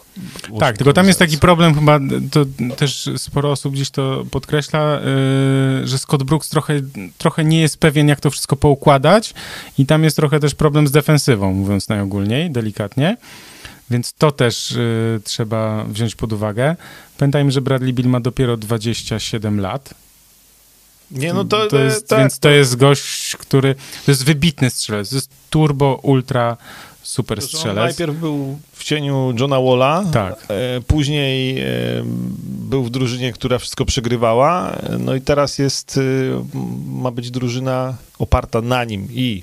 No ale nie, jest Westbrook, więc Westbrook będzie... Znaczy... On jest idealnym gościem numer 2. Takim właśnie obok Stefa Curry'ego, tak jak Klay Thompson, albo obok Westbrooka, który będzie robił, wiesz, dużo wiatru i tak dalej, i tak dalej, a kiedy trzeba będzie trafić, to on trafi. Nie, no to jest absolutnie, no to też mówiliśmy, no Westbrook i Bradley Beal obok siebie na parkiecie są do poukładania, tam ta drużyna też jest w miarę sensowna, więc to naprawdę na play-offy na wschodzie powinno wystarczyć. Co o Dončiciu mamy do... A w ogóle tu się wątek MVP pojawił. Nie róbmy tego. To już mówi... Ja mówiłem, tego, że Luka Dončić albo Lillard. No ale to... No teraz pojawia nam się, że może Steph jednak. Joel Embiid. Właśnie, widzisz, bo nie powiedzieliśmy nic o Filadelfii. A Filadelfia jest liderem. Ale to, wiesz, no, nie było wśród zaskoczeń tych na plus, gdyż... Tego się spodziewaliśmy. No tak, no może niekoniecznie, że będzie liderem, natomiast moje ustawienie Milwaukee, Boston i Filadelfia na czele wschodu na koniec sezonu takie jest mocno było randomowe, więc mogę teraz tutaj powiedzieć, że ja to wiedziałem. Znaczy, dobrze ja wiedziałem, że tak będzie. Dobrze wiemy, że jestem fanem Doca Riversa i Filadelfia wygląda na razie dobrze i 6-1. Tak, ale to... I naprawdę Joel Embiid, ja nie żartuję, bo jeszcze trochę i zaproszenie pana do dyskusji o MVP jak dla mnie bardzo uzasadnione będzie. Tak, więc... tu widać to z tego, co ja też tak oglądając trochę i gdzieś słuchając też właśnie tych opinii na temat gry Filadelfii, to tu kluczem jest to, że Doc Rivers gdzieś tam wprowadził pewne schematy i zasady, czyli że Joel Embiid jest najważniejszym zawodnikiem tej drużyny, teoretycznie. No. Tak. I do niego gramy ważne piłki, nie kombinujemy, dajemy mu też przede wszystkim zdobywać doświadczenie, czyli niech on teraz w tych meczach sezonu zasadniczego zdobywa to doświadczenie właśnie w sensie grania ostatnich akcji, tak? Bo on nie musi zdobywać doświadczenia, jeśli chodzi o grę, ale musi zdobywać jeszcze takie doświadczenie, jeśli chodzi o wygrywanie meczów, tak? Czyli o takie umiejętność odnalezienia się w odpowiednich sytuacjach w decydujących momentach. To nie znaczy, że on musi wszystko grać, bo centrowi jest trudniej grać 1 na 1 w decydujących akcjach, ale on ma na przykład właśnie nauczyć się, kiedy go będą podwajać, to jak podawać, kiedy podawać i tak dalej, i tak dalej. Poza tym oczywiście musimy pamiętać, to jest trudne to imię do wypowiedzenia, Seth Curry, tak po amerykańsku, że tak to imię, to jest, trzeba pamiętać o tym, że on jest też wybitnym strzelcem w cieniu zawsze swojego brata, tam jest Danny Green, który też trafi być może ważną trójkę, jest Shake Milton, którego już Tobias Harris. Nie, Tobias Harris w ogóle, wiesz, no to jest, troszkę o nim się zapomina. No i Ben Simmons, który uważaj ma 100% skuteczność rzutów za 3, bo w tym sezonie oddał 1 rzut i 1 trafił. Hej. Juhu! A nawet Dwight Howard trafił trójkę. No więc ten. Nie, no tak. Generalnie Filadelfia, tego się spodziewaliśmy. A co? No. Nie, znaczy Filadelfia jest zespołem, który potrzebował takiego... Też oczywiście 1 porażka, to tam łomot z Cleveland, nie? No ale wiadomo. Tak, nie, ale Filadelfia, też nie mówimy że od razu, że Filadelfia na mistrza i tak dalej, ale chodzi o to, że Filadelfia troszkę zmieniła skład, jeśli chodzi o tych zawodników, którzy uzupełnili drużynę, nazwijmy to też przede wszystkim na obwodzie, a po prostu trener Doc Rivers poukładał to po swojemu, też ze swoim autorytetem i tak dalej, i tak dalej. Do Hardena zaraz dojdziemy. Naprawdę? Ale, czyli że Houston musimy znowu coś... Nie, bo co, Harden jak zostanie w Houston, to Houston spokojnie, to będzie... Co to będzie? No ja tam ich, czekaj, bo ja miałem gdzieś listę z poprzedniego odcinka. Nie no, jeśli on zostanie, no to play-offy powinny być. Nie, no to spokojnie, tylko patrzę, gdzie ja ich wpisałem. Gdzie jest Houston? Na 5. miejscu na zachodzie ich wpisałem przed sezonem. No ja zakładam, że Harden jednak zostanie, ale... Wiesz co, on może zostać, bo to... Czy chcemy przejść teraz do Houston? A przejdźmy, no. Znaczy do Hardena możemy przejść, tak? Bo z Hardenem jest taki problem, że on nawet, to były takie filmiki Doktor z nadwagą, więc Doktor z nadwagą gra mimo wszystko bardzo dobrze i to jest też tak, że Houston nie mają trochę ruchów, znaczy mają czas, z jednej strony mają czas, a z drugiej strony mają ograniczony ruch, jeśli chodzi o zainteresowanie innych klubów, bo Brooklyn Nets już powiedzieli, że sorry, ale też nie bardzo. Filadelfia, bo w Filadelfii też, pamiętajmy, Filadelfia też go niby chciała, Daryl Morey go tam ten, natomiast myślę, że oni sobie z Dociem Riversem dali czas, że jak nam nie wypali ten układ Simmons, Harris, Embiid, to wtedy zaczniemy myśleć i się martwić. Natomiast wiesz, no jak wypalił na razie, to, no to nie będą, wiesz, oddawać Bena Simmonsa za Jamesa Hardena, tak? Więc jedyna drużyna, która zostaje w tej chwili, to Miami Heat. I to jest pytanie teraz do ciebie i do was też wszystkich. Czy oddalibyście, czy oddałbyś, Krzysiek, Duncana Robinsona i Tylera Hero za Jamesa Hardena? Słucham.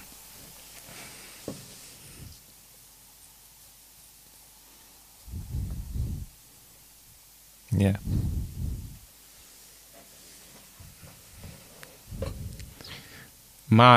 Nie, no poczekaj, nie. Ja bardziej... Nie, poczekaj, bo ja się trochę zafiksowałem w drugą stronę. Znaczy, rozumiem, że James Harden wciąż chce odejść z Houston, tak? No czy tego nie wiemy? Wiesz, no nic nie wiemy tak naprawdę, ale to chyba tak się nie zmienia. To nagle poczuł, że jednak z wami jest tu fajnie. No i Harden z Butlerem, tak? W Miami. Z Bamem Adebayo.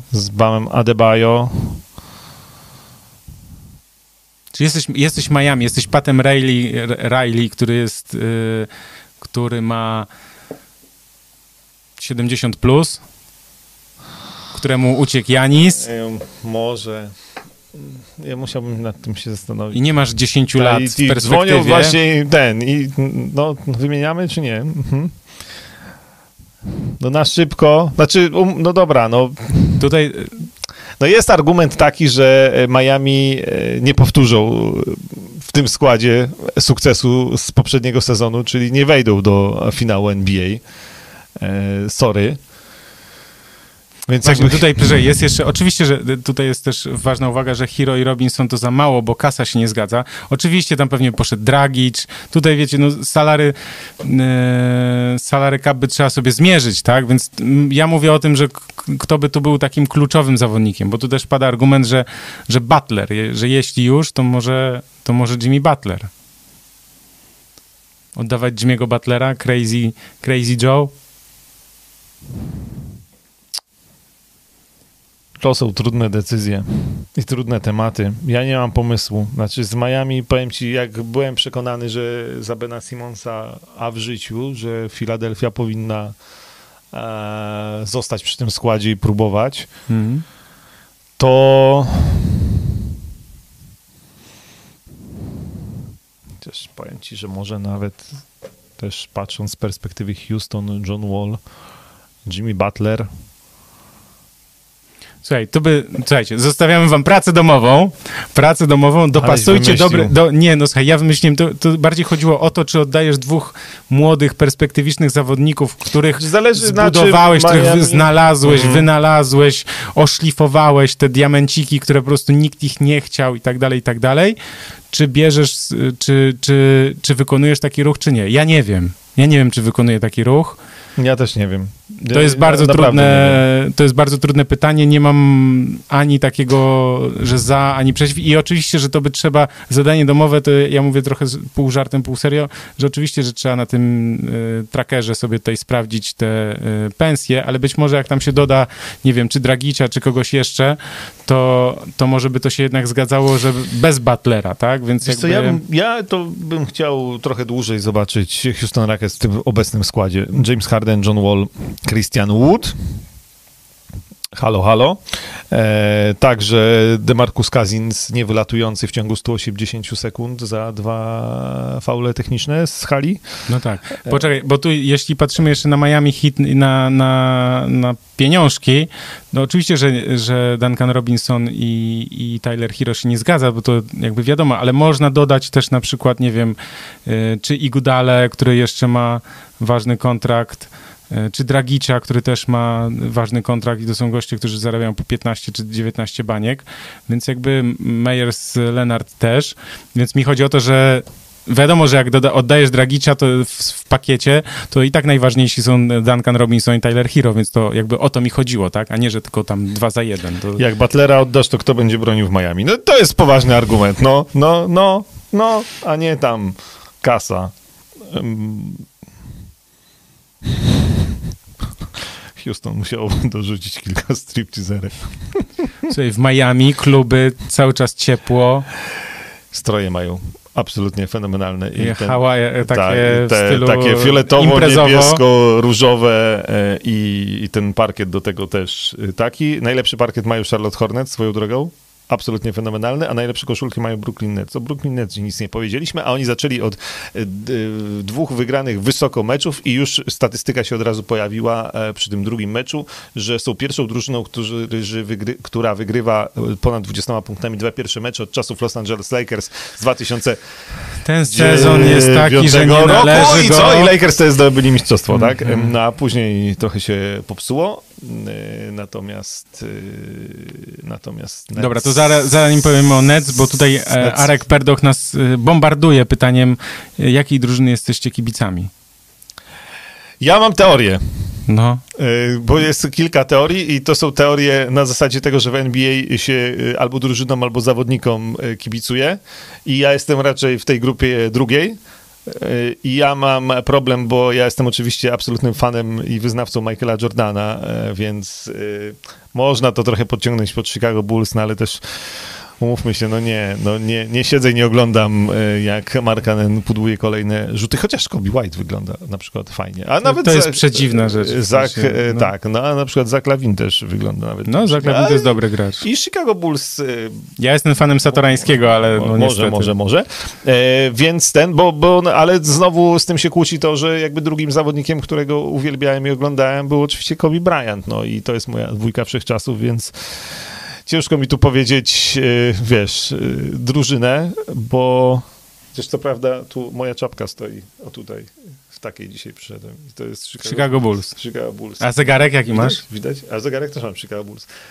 No więc... No właśnie. Więc coś jednak z tego Jordana zostało, więc jak miałbym wybierać, to ja powiem, że jednak Chicago Bulls ciągle z sentymentu do MJ-a.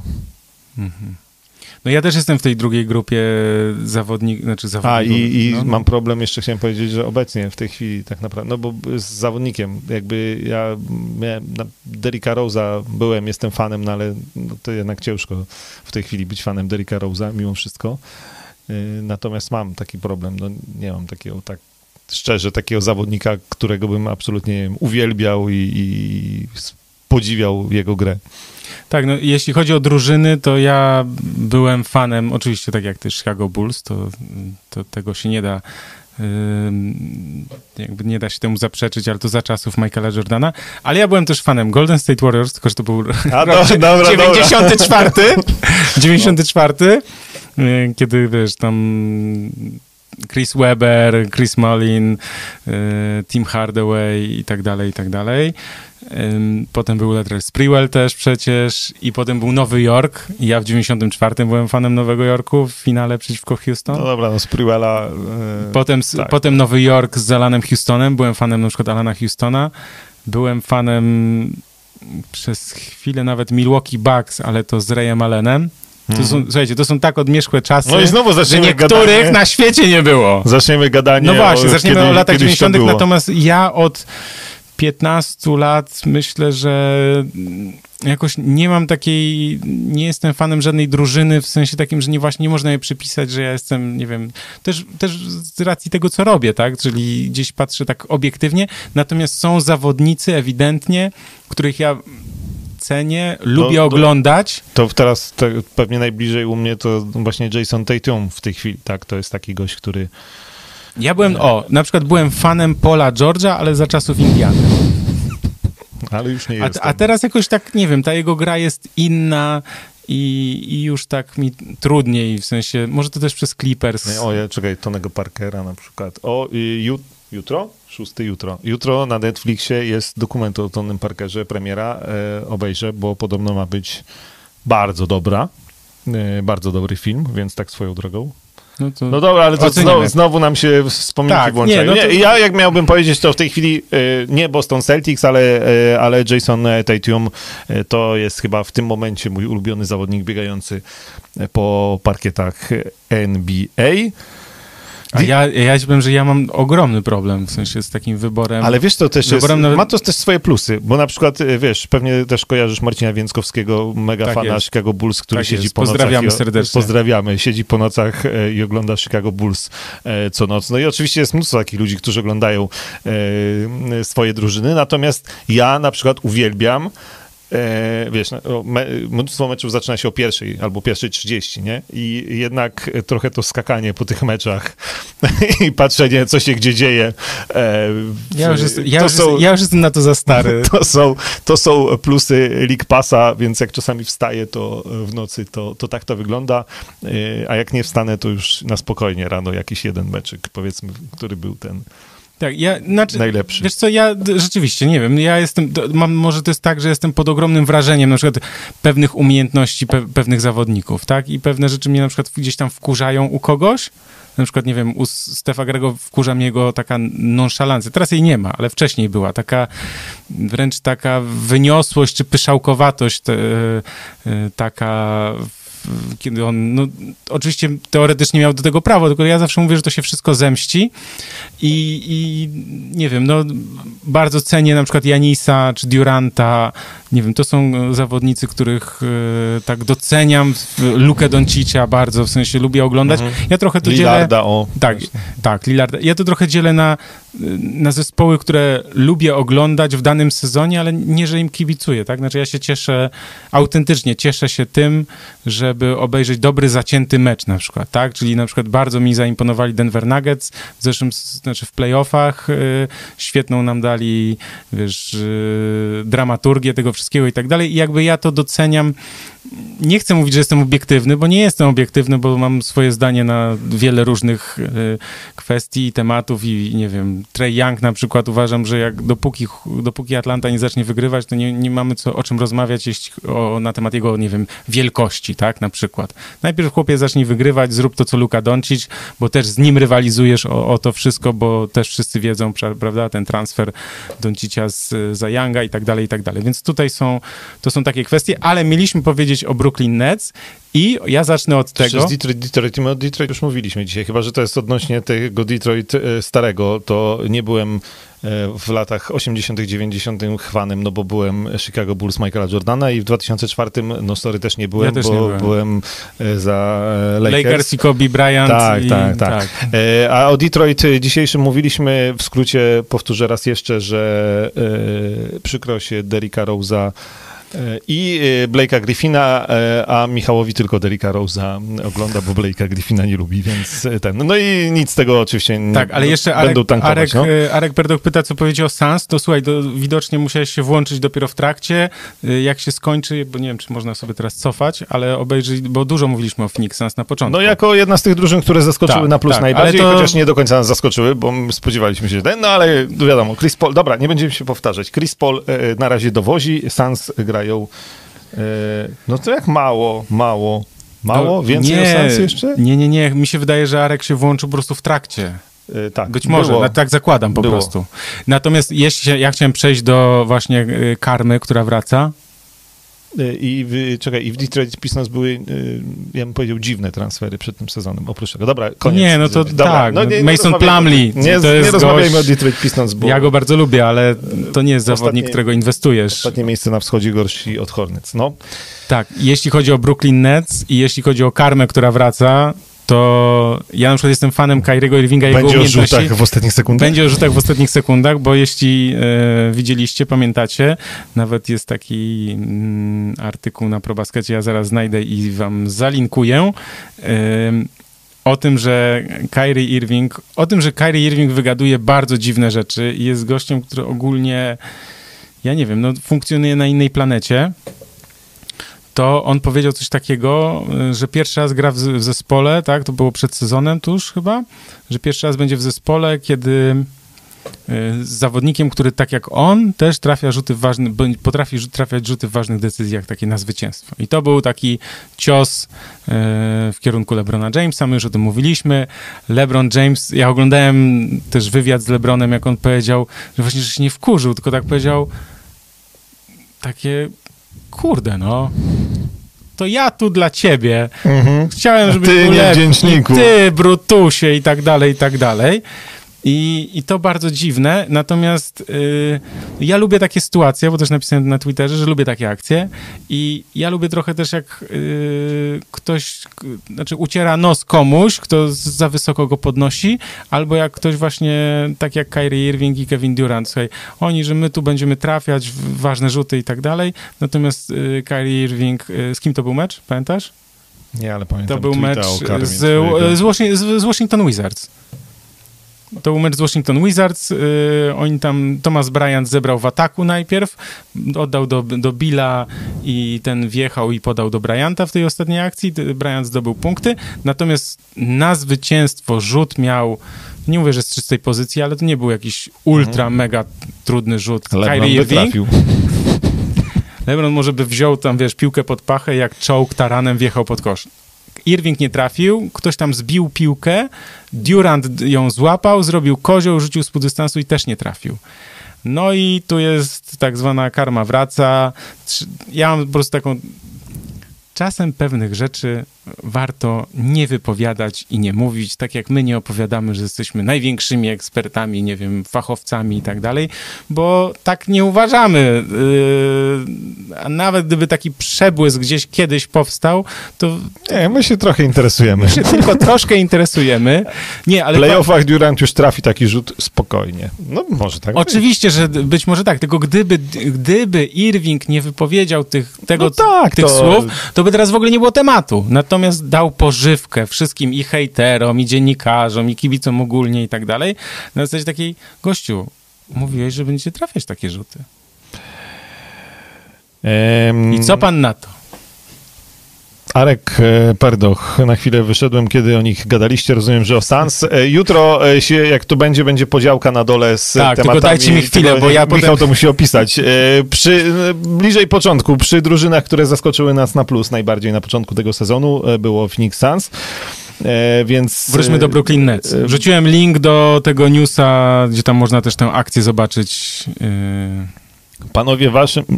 Panowie, waszym zdaniem najlepiej dankujący zawodnik z gry? Wilkins, Kemp, czy ktoś jeszcze inny? Michael Jordan. Dziękuję, do widzenia. Coś chcesz dodać? Spadł na łeb. Też może być. Nie, no ja tak. Nie, ze mną się na te tematy nie rozmawia, bo ja zawsze mam odpowiedź Michael Jordan, więc to jest bez sensu w ogóle.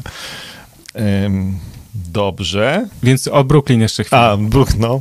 Tak. Nie, no to ja już powiedziałem, w sensie, że to karma i tak dalej. Natomiast no oczywiście ja się spodziewam, że jeśli Nets... Właśnie. Poczekaj. Jeszcze jeden problem Brooklyn Nets. Tam nie ma kto bronić. W sensie trochę tak jest pod koszem zwłaszcza. A to nie tylko ich problem, no ale tak. Nie, ale słuchaj, Jared Allen jest bardzo fajnym chłopakiem i w ogóle... Ale natomiast DeAndre Jordan jest po prostu dziadzia welcome to. Troszeczkę tak. Słuchaj, znaczy to obserwowanie też, jak niektórzy zawodnicy dziadzieją, to mówiąc niemiło, nieelegancko. Wiesz co, było to widać, mam wrażenie, bardzo dobrze akurat w meczu z Atlantą, który oni przegrali, gdzie mieliśmy dwie drużyny, które był atak i atak i po prostu strzelanina w jedną i w drugą stronę, ale jakby łatwość dochodzenia do pozycji strzeleckich Atlanty Hawks była co najmniej zastanawiająca, bo to jeszcze był ten moment, kiedy Brooklyn zaczął sezon z wielkim wow i wszyscy zrobili wielkie oczy i rzeczywiście to działa, natomiast wzięli i zagrali z Atlantą, tam było jakieś 140 coś do 140 coś, jakiś taki wynik z kosmosu, natomiast no to z jednej strony Brooklyn strzelało, ale z drugiej strony Atlanta Hawks, proszę bardzo, nie ma problemu, też strzelanina i Atlanta była w tym lepsza, więc no oczywiście, że tak, że to jest problem z defensywą. Problem z obrony w strefie podkoszowej jest duży. No i też pamiętajmy, że Spencer Dinwiddie zerwany. Tak, to też pamiętamy. Znaczy nie ścięgno, tylko krzyżowe chyba, więc to jest trudne. No Steve Nash ma, myślę, że spory problem, bo jeśli chodzi o atak, to Brooklyn Nets super. Wyglądają i będą wyglądać nadal. Natomiast jeśli chodzi o obronę, nie wiem też, czy tam do jakiegoś ruchu nie dojdzie jednak transferowego, żeby coś tam... Może nawet i tego... Alena by się gdzieś go tam pożegnali właśnie, no bo jednak pamiętajmy o tym, że Brooklyn Nets są na etapie win now, czyli że teraz muszą wygrywać, tak? Więc jakby inwestowanie w młodego gracza, jeśli on nie jest teraz jeszcze gotowy, myślę, że to też może być taka... No, co tam zobaczyłeś? Brooklyn to druga Oklahoma, 2 liderów i 11 koszulek. To 10 koszulek. Jak 2 liderów, to 10. A, no to 10 koszulek. No tak, rzeczywiście. Tak, o tym, że KD na kwarantannie to mówiliśmy. Co się dzieje z Nuggets też trochę mówiliśmy. Trochę nie wiemy. Znaczy poza Nikolą Jokiczem to Nuggets po prostu na razie nie działają, więc... O, zobacz, Isaiah 11 pisze, czuję, że będzie transfer w Brooklyn. To jest tak... Pachnie transferem. A może, słuchaj, nie wiem też, to jest taka myśl przyszła do mnie teraz, więc proszę mnie tam nie pisać w sensie, że to się nie zgadza, bo pewnie się nie zgadza, bo tam musieli kogoś oddać, ale taki, na przykład jest taki zawodnik LaMarcus Aldridge. I on tak myślę, że pływa w sensie sobie w San Antonio na zasadzie takiej, że czeka na telefon od firmy przeprowadzkowej. Czy będzie później transmisja? Będzie tutaj na YouTubie zapisana z podziałem, i będzie też taki właśnie podział na odcinki, te rozdziały na dole, bo takie coś jest na YouTubie fajne, jak tylko Michał to wpisze. Michał musi to jeszcze raz obejrzeć niestety. Tak, więc tak. Dobrze, chyba tak przejrzałem forum, jesteśmy w miarę na bieżąco. Tak. W odpowiadaniu na pytania, lepiej lub gorzej. No, tak, tylko ja mam parę pytań jeszcze, bo jest już prawie 1,5 godziny, więc pamiętajmy, że... A ja chciałem jeszcze o Becky Hammond powiedzieć. No to ty mów teraz o Becky Hammond, a ja przygotuję te pytania takie, które mamy... Ja chciałem powiedzieć o Becky Hammond właściwie to, co wszyscy pewnie zauważyli, że wydarzyła się rzecz historyczna w NBA, bo kobieta pierwsza w historii poprowadziła drużynę NBA w sezonie zasadniczym, co prawda tylko przez pół meczu, bo Greg Popowicz wyleciał z boiska, ale jednak to się kiedyś musiało wydarzyć. Nie zgadzam się z tymi, którzy mówią w ogóle nie róbcie wielkiego halo, tutaj liczą się tylko kompetencje, wszyscy wiedzą, że jest dobrym trenerem czy dobrym materiałem na pierwszego trenera Becky Hammond, a ja jednak twierdzę, że warto o tym mówić, bo gdyby nie Becky Hammond, to myślę, że parę lat temu jeszcze nikt by nie miał w ogóle takiego pomysłu, że kobieta może poprowadzić drużynę NBA, bo to wiesz, w Polsce ładny przesąd taki piłkarski, baba w szatni, to wiadomo, że przynosi pecha. To jest w ogóle nie do pomyślenia. Natomiast ja Becky Hammond uwielbiam. Jako koszykarkę jeszcze, która w swojej karierze dorobiła się miana jednej z 15 najlepszych zawodniczych w historii WNBA i grała w San Antonio Silver Stars. No tak, ona tam kilkanaście lat już jest, więc jakby... Tak, więc i już jako zawodniczka była u Popa na praktykach, zatrudnił ją, no i jesteśmy zgodni, że Greg Popowicz nie zatrudnił jej po to, żeby robić historię. Zresztą sam to powiedział na konferencji, jak rok temu mógł przekazać drużynę, a przekazał Duncanowi. Powiedział, jak go zapytali, dlaczego nie przekazał Becky Hammond, no on powiedział, no bo ja nie jestem tu po to, żeby tworzyć historię, że ona jest kobietą, nie przekazuje temu najlepszemu. No teraz przekazał jej, więc Becky Hammond jest absolutnie fenomenalnym, musi być absolutnie fenomenalnym asystentem trenera i myślę, że, bo pojawiają się takie plotki, nie wiem, bo ja już widziałem, nie wiem na ile to prawdziwe, że jak Pop w końcu odejdzie na emeryturę, przypominam od 96 roku jest w San Antonio, to Becky Hammond zostanie pierwszym trenerem i to by była fajna historia. Ja bym chciał zobaczyć, jak Becky Hammond poradzi sobie, kobieta jednak, w roli pierwszego trenera NBA i to byłoby coś. No. I jestem tu oczywiście nieobiektywny w tym znaczeniu, że jestem absolutnym fanem Becky Hammond. Uwielbiałem ją jako koszykarkę, uwielbiam jako trenera. No i co jeszcze mogę powiedzieć? Mogę powiedzieć, że raz z nią rozmawiałem, więc... Zawsze coś, nie? Tak, no wiesz co, to byłoby dosyć nowatorskie, żeby tak to ująć. Nie wiem, czy to ma szansę przetrwać, w sensie, znaczy ona i tak jest teraz jako asystentka. Nie wiem, czy to ma szansę się udać. Myślę, że odpowiedni zawodnicy musieliby być. Ona musiałaby mieć, nazwijmy to też szacunek wśród liderów. To by się jednak... mogło udać właśnie w San Antonio, gdzie tak, ją jakby z jednej strony te wszystkie legendy, które już tam powiedzmy, że nie grają, tak, typu Tony Parker,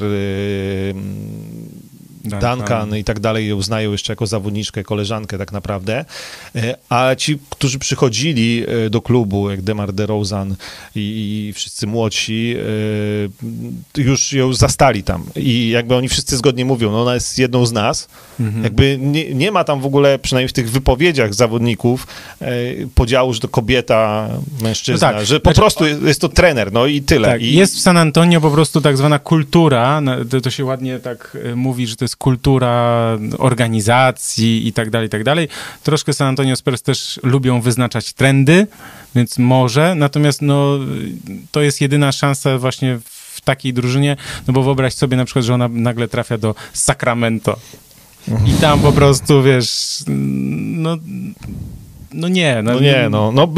wiemy, że była w Indianie na rozmowach i jeszcze w jakimś klubie, już nie pamiętam.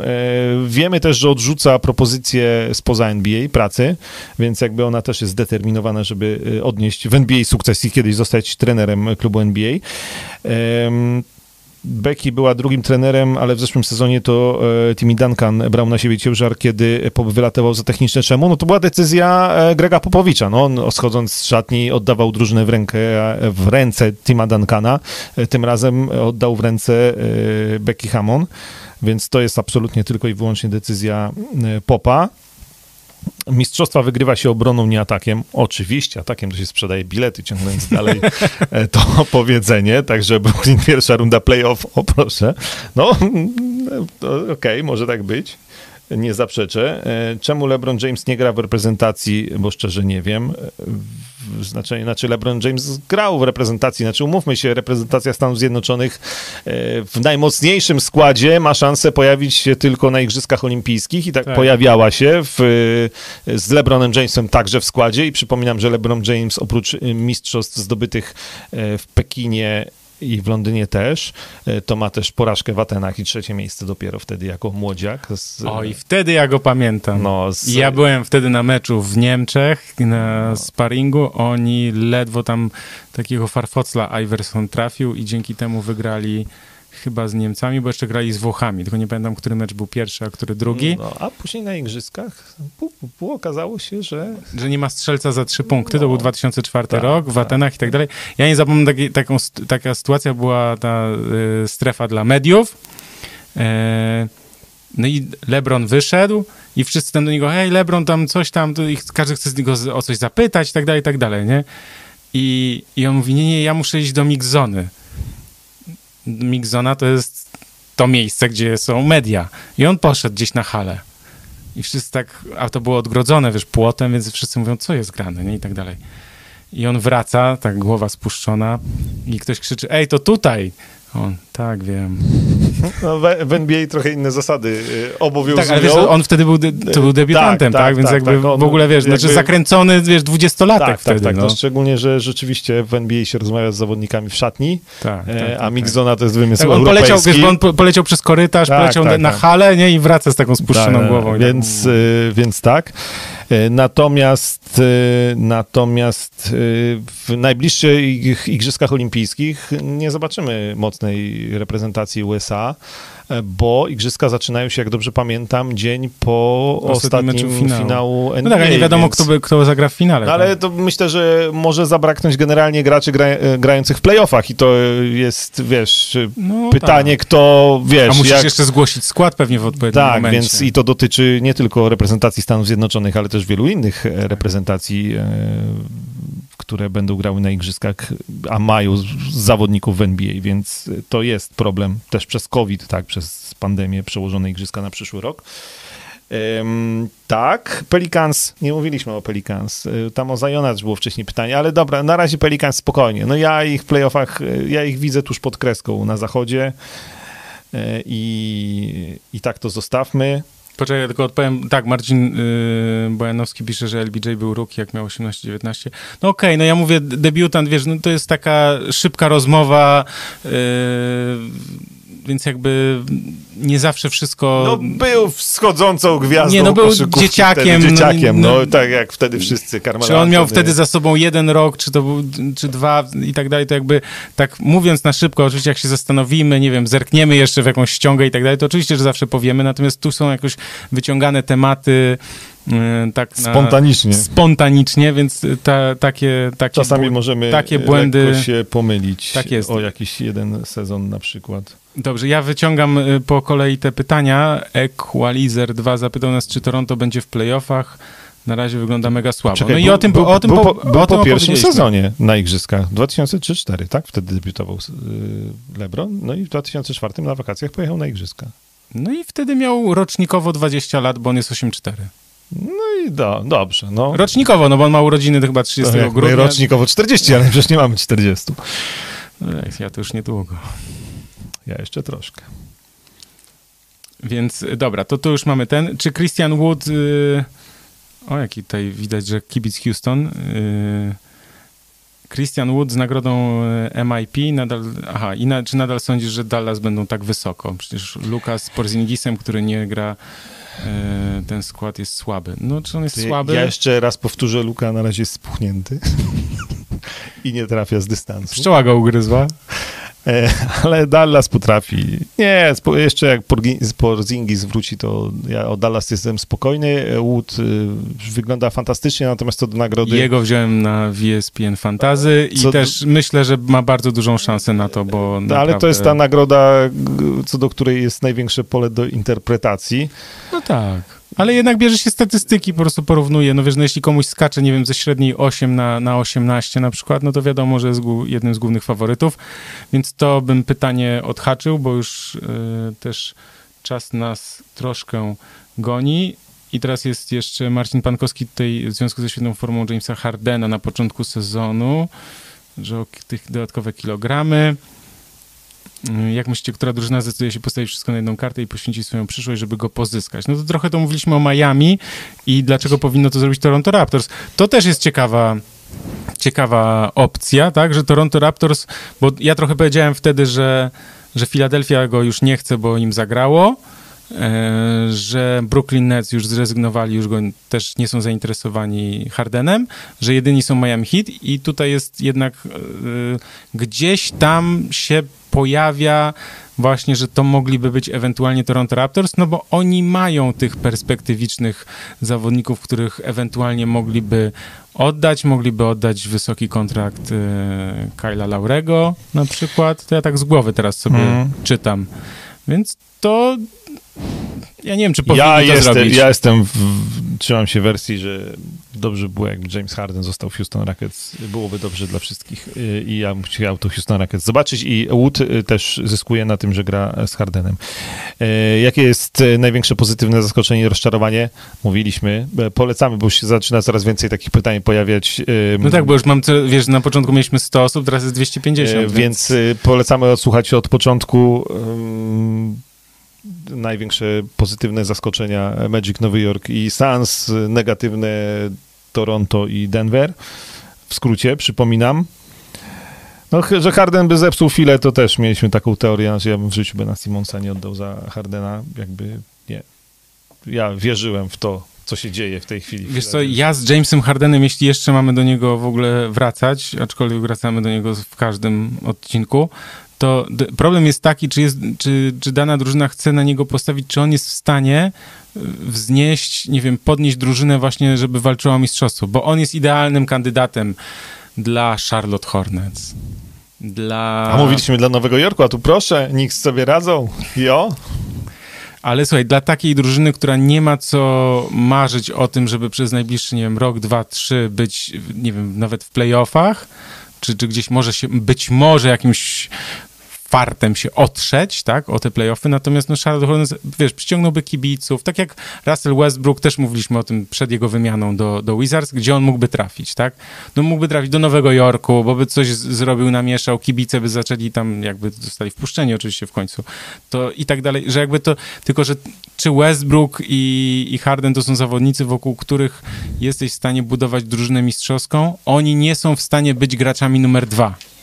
To nie jest tak jak Bradley Beal, może pójść, nie wiem, do Golden State Warriors i być obok Stefa graczem numer 2. On może pójść, nie wiem, do wielu drużyn i być graczem numer 2, wybitnym, znakomitym, po prostu, który będzie trafiał bardzo ważne rzuty.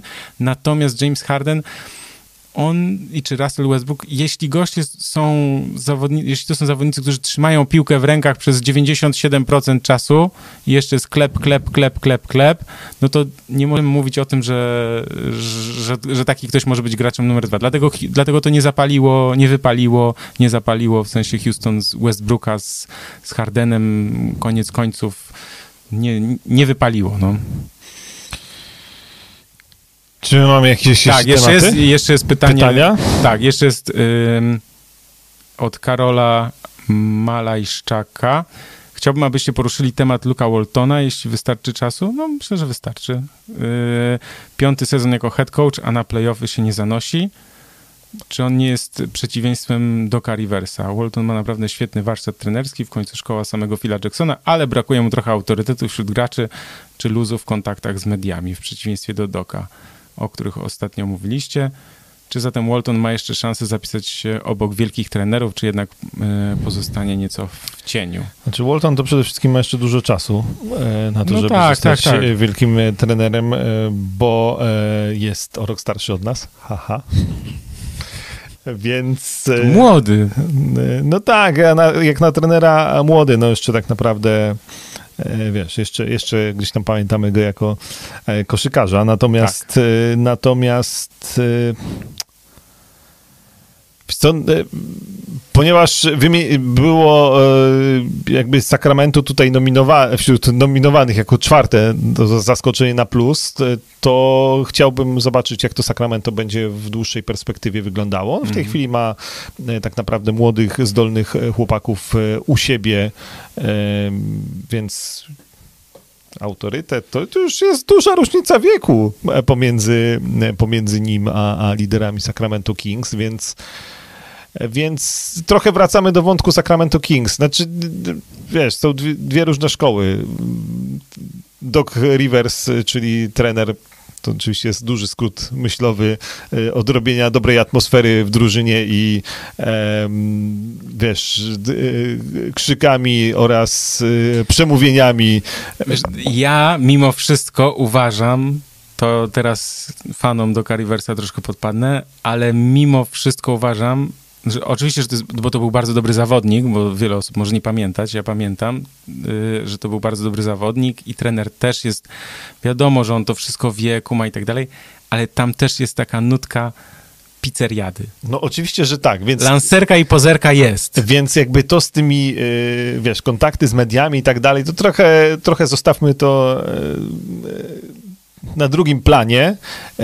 Luke Walton ma warsztat trenerski, ma świetne nabyte doświadczenie już w roli szkoleniowca czy asystenta i niezłą, powiedzmy, karierę z tytułami mistrzowskimi w NBA i ma dużo czasu przed sobą. Więc tak naprawdę teraz mówienie o tym, czy Luke Walton będzie wielkim trenerem, ja tego jeszcze nie wiem, ale ma na to papiery. To jest tak trochę wracając do Becky Hammon, czy Becky Hammon będzie trenerem, pierwszym trenerem w NBA.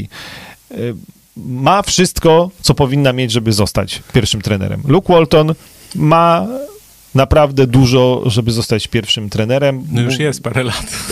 Żeby zostać wielkim trenerem, sorry. Mówiliśmy o tym, że podobała mi się ta jego właśnie w stosunku do tych wpisów w social mediach reakcja. Na razie Sacramento Kings wyglądają dobrze. Jak to będzie dalej? Nie wiem, ale tak to zostawmy, że... Wiesz, to może być też tak, że jeśli, nie wiem, ten rok na przykład nie wypali jako dobry trener i też w przyszłym, to potem już go na przykład nikt nie zatrudni i przez wiele lat będzie asystentem, bo być może na przykład za wcześnie na przykład przyszedł, został szkoleniowcem, a może też być tak, że nie ma tego czegoś, tak? Tego, wiesz, bo bycie trenerem to jest bardzo specyficzna i trudna rola. Tam trzeba też poza tymi krzyżykami, kółeczkami i kreseczkami, i strzałeczkami też trzeba umieć bardzo mieć taką tą zdolność interpersonalną, tego miękkiego takiego zarządzania, dowodzenia, tak? Wszystko jest takie, to jest bardzo, słuchaj, skomplikowane. I to nie tylko zawodników, bo to przecież nie jest tak, że ty z nimi trenujesz jak w, wiesz, drugiej lidze polskiej koszykówki, przychodzi na trening 15 i trener, tylko to jest cały sztab trenerski, no tak, których też sobie musisz dowiedzieć. Tak. Wiesz, to też jest dużo... No, bardzo dużo jest czynników i można być przez 30 lat asystentem, czy 40 lat asystentem i na przykład no, samemu uważać, że wiecie co, ja spełniam się w takiej roli. Jest bardzo wielu wybitnych asystentów, którzy na przykład nie pchają się na stanowisko pierwszego trenera, bo wiedzą, że to jest też już trudne. Nie mówimy o tym, ilu było...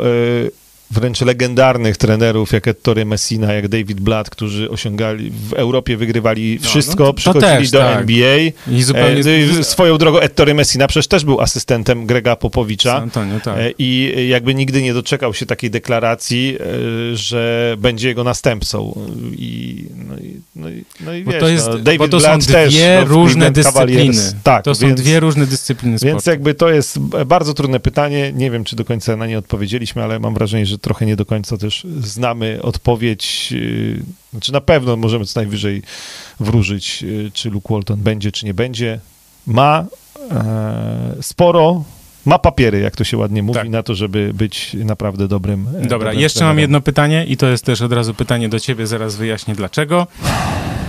Dorian Okupiński pyta, poruszcie kwestię transmisji meczów NBA w Kanal Plus, jedynej polskiej telewizji, która się tego podejmuje. Na jakiej podstawie wybierane są mecze? My mamy, podawajcie plan transmisji na następny tydzień. Znaczy my nie będziemy, to oni podają. Nie wszyscy mają NBA League Passa. Aha, że my mamy podawać plan transmisji. Wiesz co, ja ciebie zapraszam na ProBasket, tam jest kosz w TV i tam jest uzupełniany i tam będziesz miał zawsze ten transmisji. Poza tym strona Kanal Plus.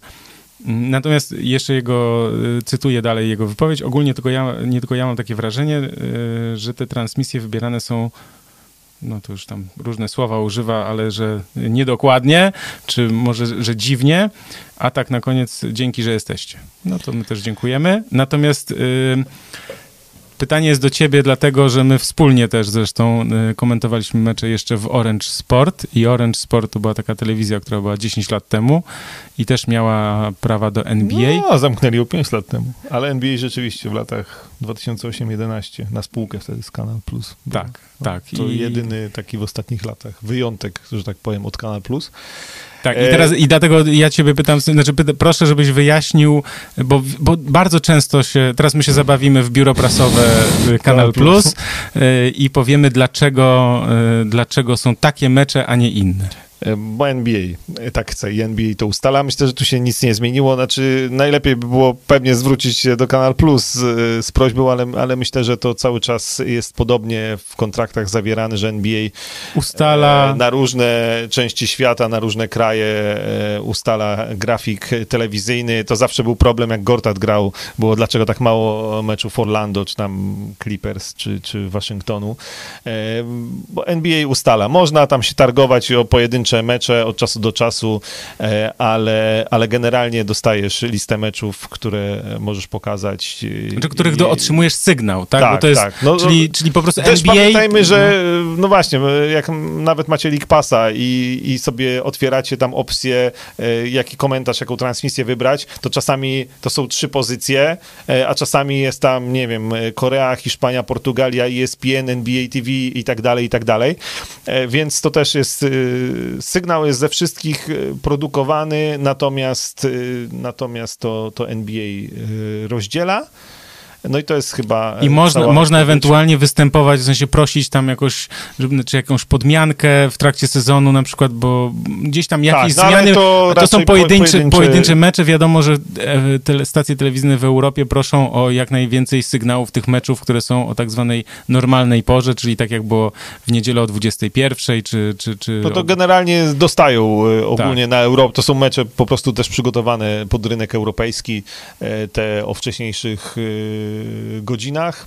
Tak, natomiast rozwiewamy pewne wątpliwości, w sensie to nie jest tak, że tam ktoś usiadł i wybrał sobie te mecze, albo wybiera sobie, nie wiem, na dany tydzień, tylko to NBA ustala z góry i potem ewentualnie można w jakiś sposób prosić na przykład o jakąś zamianę, czy właśnie o tak. No. Tak. Natomiast przypominamy, że jak ktoś ma Play, to League Passa można w Playu. I generalnie League Pass jest... Debeściak? Jest absolutnie fenomenalną aplikacją, a ostatnie odkrycie zrobiłem, bo nie miałem przez chwilę, przez przeprowadzkę internetu w domu i oglądałem na telefonie i teraz wyobraź sobie, bo tam jest Mobile View do wyboru. Tak. I wiesz, że to jest zupełnie oddzielną kamerą robiona transmisja, tam jest zawężony plan. Wiem, że to jest zawężony plan, dramatyczny w sensie. Nie, ale na telefonie to się ogląda genialnie. No ja to włączyłem na pół minuty na telefonie. Ale jest takie zbliżenie, że nie widzisz ale na telefonie to się dobrze ogląda. Na telewizorze to ja rzeczywiście wytrzymałem minutę i stwierdziłem, że Jezu, to się nie da oglądać, bo tu wszystko lata. Natomiast dostosowane do telefonów i wiem, że mają oddzielną kamerę do tego oddzielnego producenta i tak dalej, więc jakby... No bo dużo osób... Ja jeszcze wrzucam właśnie link do artykułu, gdzie możecie, jeśli ktoś ma NBA w sieci, znaczy jeśli ktoś ma telefon w sieci Play, to może skorzystać właśnie z takiej opcji, żeby oglądać NBA i tam też jest taka opcja 14 dni bezpłatnie, a potem wszystko sobie tam doczytacie. League Pass jak najbardziej... To jest tak jakby, League Pass po prostu płaci się przez Play i jest 14, a nie 7 dni tego okresu testowego, więc wszystko jest opisane w tym artykule, wrzuciłem właśnie link, także polecam, można sprawdzać. Tex Winter najwybitniejszy, pewnie tak, w to kontekście jeszcze asystentów, rozumiem, że rozmawiamy, więc ja się zgadzam jak najbardziej. Wiem, że mówiliście o Denver, ale co powiedzieć o Campazzo? O Campazzo mówiliśmy chyba ze 2 odcinki temu. Trochę typowy rozgrywający, który widzi wszystko i woli zdobywać asystę niż punkty, potrzebuje trochę czasu, aby się rozegrać. To, że woli rozdać asystę niż punkty, to może być największy minus Campazzo w NBA akurat. Ale ostatnio trafił 5/7 za 3. Generalnie, jeśli gdzieś ma zrobić karierę, to Denver jest bardzo dobrym miejscem do tego, to też o tym mówiliśmy. Campazzo kolejny rozgrywający, który w Europie zrobił wszystko i próbuje swych sił za oceanem i miejmy nadzieję, że to pójdzie trochę lepiej niż w przypadku Teodosicia chociażby. Ja myślę, że jednak też miejmy nadzieję lepiej niż w przypadku Rickiego Rubio, który co prawda w NBA jest od lat, ale...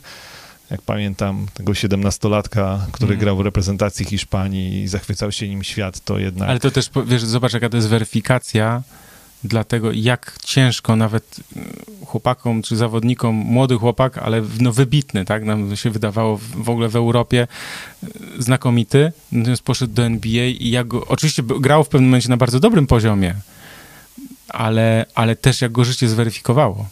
On teraz w Minnesocie, ja tam patrzyłem, bo chciałem go wziąć w fantazy, ale więc tak trochę ja sobie tutaj żartuję z tym fantazy, bo to często są takie właśnie rzeczy, że jak gdzieś tam zaglądam na przykład właśnie i potem dzięki temu, że coś śledziłem w fantazy, to na przykład coś wiem, tak, więc to jest taka dla mnie forma też zabawy tej, pół żartem, pół serio to mówię, ale że no on w tej Minnesocie, to ja nie wiem, tam dla niego nie ma miejsca, tak, przede wszystkim, bo tam jest ten Anthony Edwards, ten debiutant, jest D'Angelo Russell, więc jakby a on na takiego zmiennika w takiej drużynie, no, on tam nie pasuje po prostu, więc też bym się spodziewał, że powinien być akcja, ewakuacja. Natomiast... Ale że na przykład do Barcelony, tak? Nie wiem co, wiesz, ale gdzieś no, po co ma się marnować? Nie, no to, tak, no, jest mnóstwo takich historii, że i rozgrywający ci europejscy, rozgrywający typowa jedynka, nie, kombo amerykańskie, to no mają trudno i następuje weryfikacja i też chodzi o jakby warunki fizyczne, także to jest, no czasami mówimy, że trochę inna dyscyplina sportu i, tak. I największa weryfikacja to właśnie zawodników z pozycji numer 1, tych europejskich w NBA następuje. Jest pytanie, kiedy następny podcast, więc ja już mówię, że wstępnie będziemy o tym informować, więc musicie nas śledzić po prostu, obserwować. A ProBasket po prostu czytać. Tak, ale też na Twitterze czy na Facebooku, zapraszam do grupy dyskusyjnej na Facebooku czy na nasz profil, jest też, można się zapisać do newslettera, no jest bardzo dużo tych opcji, więc i na YouTubie też, jeśli tam jesteście fanami na przykład YouTube'a i śledzicie te subskrypcje, to ja też nauczyłem się dodawać takie posty, wiesz, w sensie nie wiem, gdzieś to się wyświetla jak na razie. To jest... Community tak, na YouTubie. Takie tam, nie wiem, gdzie to się wyświetla, mówiąc szczerze, ale dodaję i ludzie odpisują, więc bardzo się cieszę i wszystkim, którzy odpisują, dziękuję. Planujemy, żeby to było 19, czyli za 2 tygodnie, we wtorek, też o 21. Potwierdzimy jeszcze, czy na pewno będziemy mogli, ale myślę, że tak nam się powinno udać. Takie są plany. Co sądzicie o dzisiejszym meczu Brooklyn bez Duranta? Przegrał z Utah. O Utah Jazz nie mówiliśmy. No ale cofając się do jeden wstecz, podcast Utah na spokojnie i tak to wygląda w playoffach. Będzie gdzieś tam w środku tej pierwszej 8 zachodu. Nie wiem, dyskusje o tym, zmianę formy NBA, żeby nie było tankowania. To jest za długa chyba dyskusja. Dziękujemy za to pytanie. Może się tego podejmiemy kiedyś, ale to, gdyby to było takie proste, to myślę, że w NBA by już to wymyślili. I by już nie było tankowania. Znaczy już wymyślili to, że masz loterię draftu, tak? Że nie masz, że najgorsza drużyna, że są te procenty i jest potem loteria, losowanie, tak? Bo przecież Pelicans wzięli Ziona, a wcale nie byli najsłabsi, tak? Więc jakby, to już jest taki element, kiedy nie ma tego takiego takiego już przegrywania na siłę, żeby być jak najgorszym. 3 najsłabsze drużyny mają tam po prostu największe szanse na 1, ale wcale to nie oznacza, że tą 1 wylosują. Marcin Poreda, szacun panowie za podcast, pozdrawia rocznik 84, wychowany na MJ23. My niestety trochę starsi, ale też wychowani na MJ23. 84 to taki ten lebronowy i Gortatowy też, więc Marcin Gortat też za chwilę urodziny. Tego samego dnia, co Michael Jordan. I moja żona. O, no to więc nie sposób zapomnieć. Słuchaj, nie ma takiej opcji. Dobrze, czy my jeszcze chcemy... Bo komentarz... Do, no, tak. 2 godziny już kończymy. Więc trzeba kończyć. Komentarz ze Stanów najlepszy, znaczy mowa o League Passie, tak, i do tego możesz sobie tam wybrać spośród kilku, więc... Tak, ale najlepszy tylko dlatego, że my nie komentujemy. No tak, no to wiadomo. Tak, przecież. Bo gdybyśmy my komentowali, to wtedy byłby najlepszy. A, to w tą stronę. To, tak. No, gdybyśmy my komentowali mecze... Nie wypada mi się nie zgodzić. No dobrze, no Warriors to już byli, ja uważam, że zrobił play-offy. Ale poczekaj, jeszcze musimy poprosić wszystkich, którzy oglądają, bo mamy tylko 105 tych łapek w górę, więc musimy poprosić wszystkich, żeby kliknęli te łapki w górę, więc jeśli możecie kliknąć, czy ty kliknąłeś? Tak. No. Tak, 106 widzę. Klikajcie łapki w górę i oczywiście subskrypcje, jeśli ktoś nie ma, to też się będzie przypominało, kiedy tak jest następne nagrania.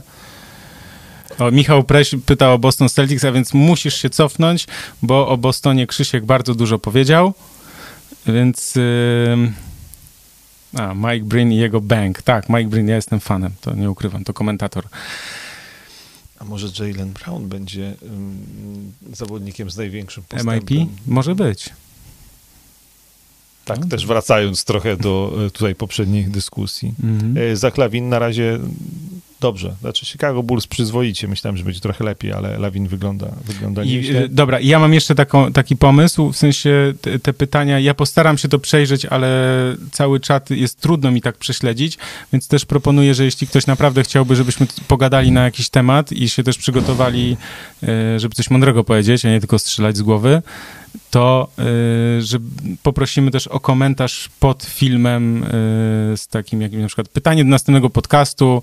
Ja tutaj te komentarze jest dużo łatwiej monitorować, bo na razie jest ich nie tak dużo, więc jest łatwo je śledzić i ja sobie chętnie to zapiszę i wtedy będzie nam, wtedy jeśli ktoś na przykład no, ma takie poczucie, że ważne pytanie, fajny temat by był, to żeby możemy tak zrobić. No, wybija 2 godziny, to świetne zakończenie. Tak Dariusz jest. Myk pozdrawia rocznik 8-6 ze Stalowej Woli. Jest, jest. Wychowany na Peytonie i Kempie, no to już trochę go, ale dobra, no Seattle, okej. Okay. Bo Krzysiek jest ze Stalowej Woli. Ja jestem ze Stalowej Woli, oczywiście. Pozdrawiam. Tak. Pozdrawiam również Stalową Wolę. Tak jest. Jak najbardziej. Więc tak. Stalowa Wola na koniec. Aż się wzruszyłem. Ja jestem z Żoliborza. Trudno, co zrobić. Trudno. No. Jeszcze nie powiem, jakiego miałem sąsiada. I nie wiedziałem o tym nawet przez tyle lat. Chcesz o Polu George'u? A, pytanie Marcin Patkowski o Pola George'a. Aha, bo chyba przegapiliśmy jakieś pytanie o Polu George'u. Dobrze, jak Marcin podrzucisz o Polu George'u pytanie za 2 tygodnie, to na pewno odpowiemy, tak. A na pewno Michał, który kiedyś był jego fanem, a teraz już nie jest. O, i super robota, Władysław Srok. Tak, i na tym skończmy. Profesjonalny. Patrz, pisze tak o nas, jest. Że jesteśmy profesjonalni. No, to słuchaj. Dziękujemy bardzo. Tak. Przypominamy, w sensie planujemy, żeby nagrać. Kolejny live był za 2 tygodnie, więc 19 we wtorek o godzinie 21, ale to jeszcze musimy sobie potwierdzić. Obejrzyjcie dokument o Tonym Parkerze, bo na pewno obejrzy. Nie mamy żadnej współpracy i nie reklamujemy, ale ponieważ... Ale powinniśmy mieć z Netflixem też. Więc o Tonym Parkerze, bo nie odpuszczę, na pewno będziemy za tydzień o tym rozmawiać. Za 2 tygodnie, 19. Za 2 tygodnie. Dobrze mówię, za 2 tygodnie będziemy o tym rozmawiać. Żądamy Żoliborza od morza do morza. Ja teraz na Bemowie, piękna dzielnica, więc... Ja teraz w Markach, więc ja wiesz. Słuchaj, no, ale masz blisko do lasu, Marki. No. Tak. Dziękuję panowie. My też dziękujemy. Dziękujemy również. Przypominamy, że tak jest. Codziennie na ProBasket w tygodniu o 7 rano dzielni redaktorzy probasket.pl opisują mecze, dodają też skróty, żeby wszystko było w pigułeczce dodane. W weekendy albo w święta bliżej 8 rano, no bo wiadomo, że troszeczkę też złapać tego snu więcej. No i codziennie zapraszamy na probasket.pl. Wszystko będzie teraz za chwilę. Jutro będzie opis, podział na rozdziały, ale można też sobie za chwilkę będzie... Czy to studio będzie cykliczne? Tak. Jest cykliczne. Jest cykliczne co 2 tygodnie. Być może będzie obsówka, że będzie co 3 tygodnie. Gdzieś się tak może tak zdarzyć, ale celujemy w co 2 tygodnie, no bo wiemy też, że nam się nie udało w zeszłym roku, ale to zawirowania różne nam sprawiły, żeśmy w trakcie sezonu nie mogli tego nagrywać, natomiast teraz już mamy znakomite, piękne Blaszak Studio, do którego też polecamy i do którego zapraszamy osoby, które by chciały też nagrywać. Zakończenie jest jak zwykle za długie. Tak. To ja mówię. To ty mówisz. Nie, bo już gadamy, że kończymy od 6 minut. Dobrze, to teraz już naprawdę kończymy. Aha, poczekaj, bo... Dobry wieczór, panowie. Antoni Maślonka, no witamy.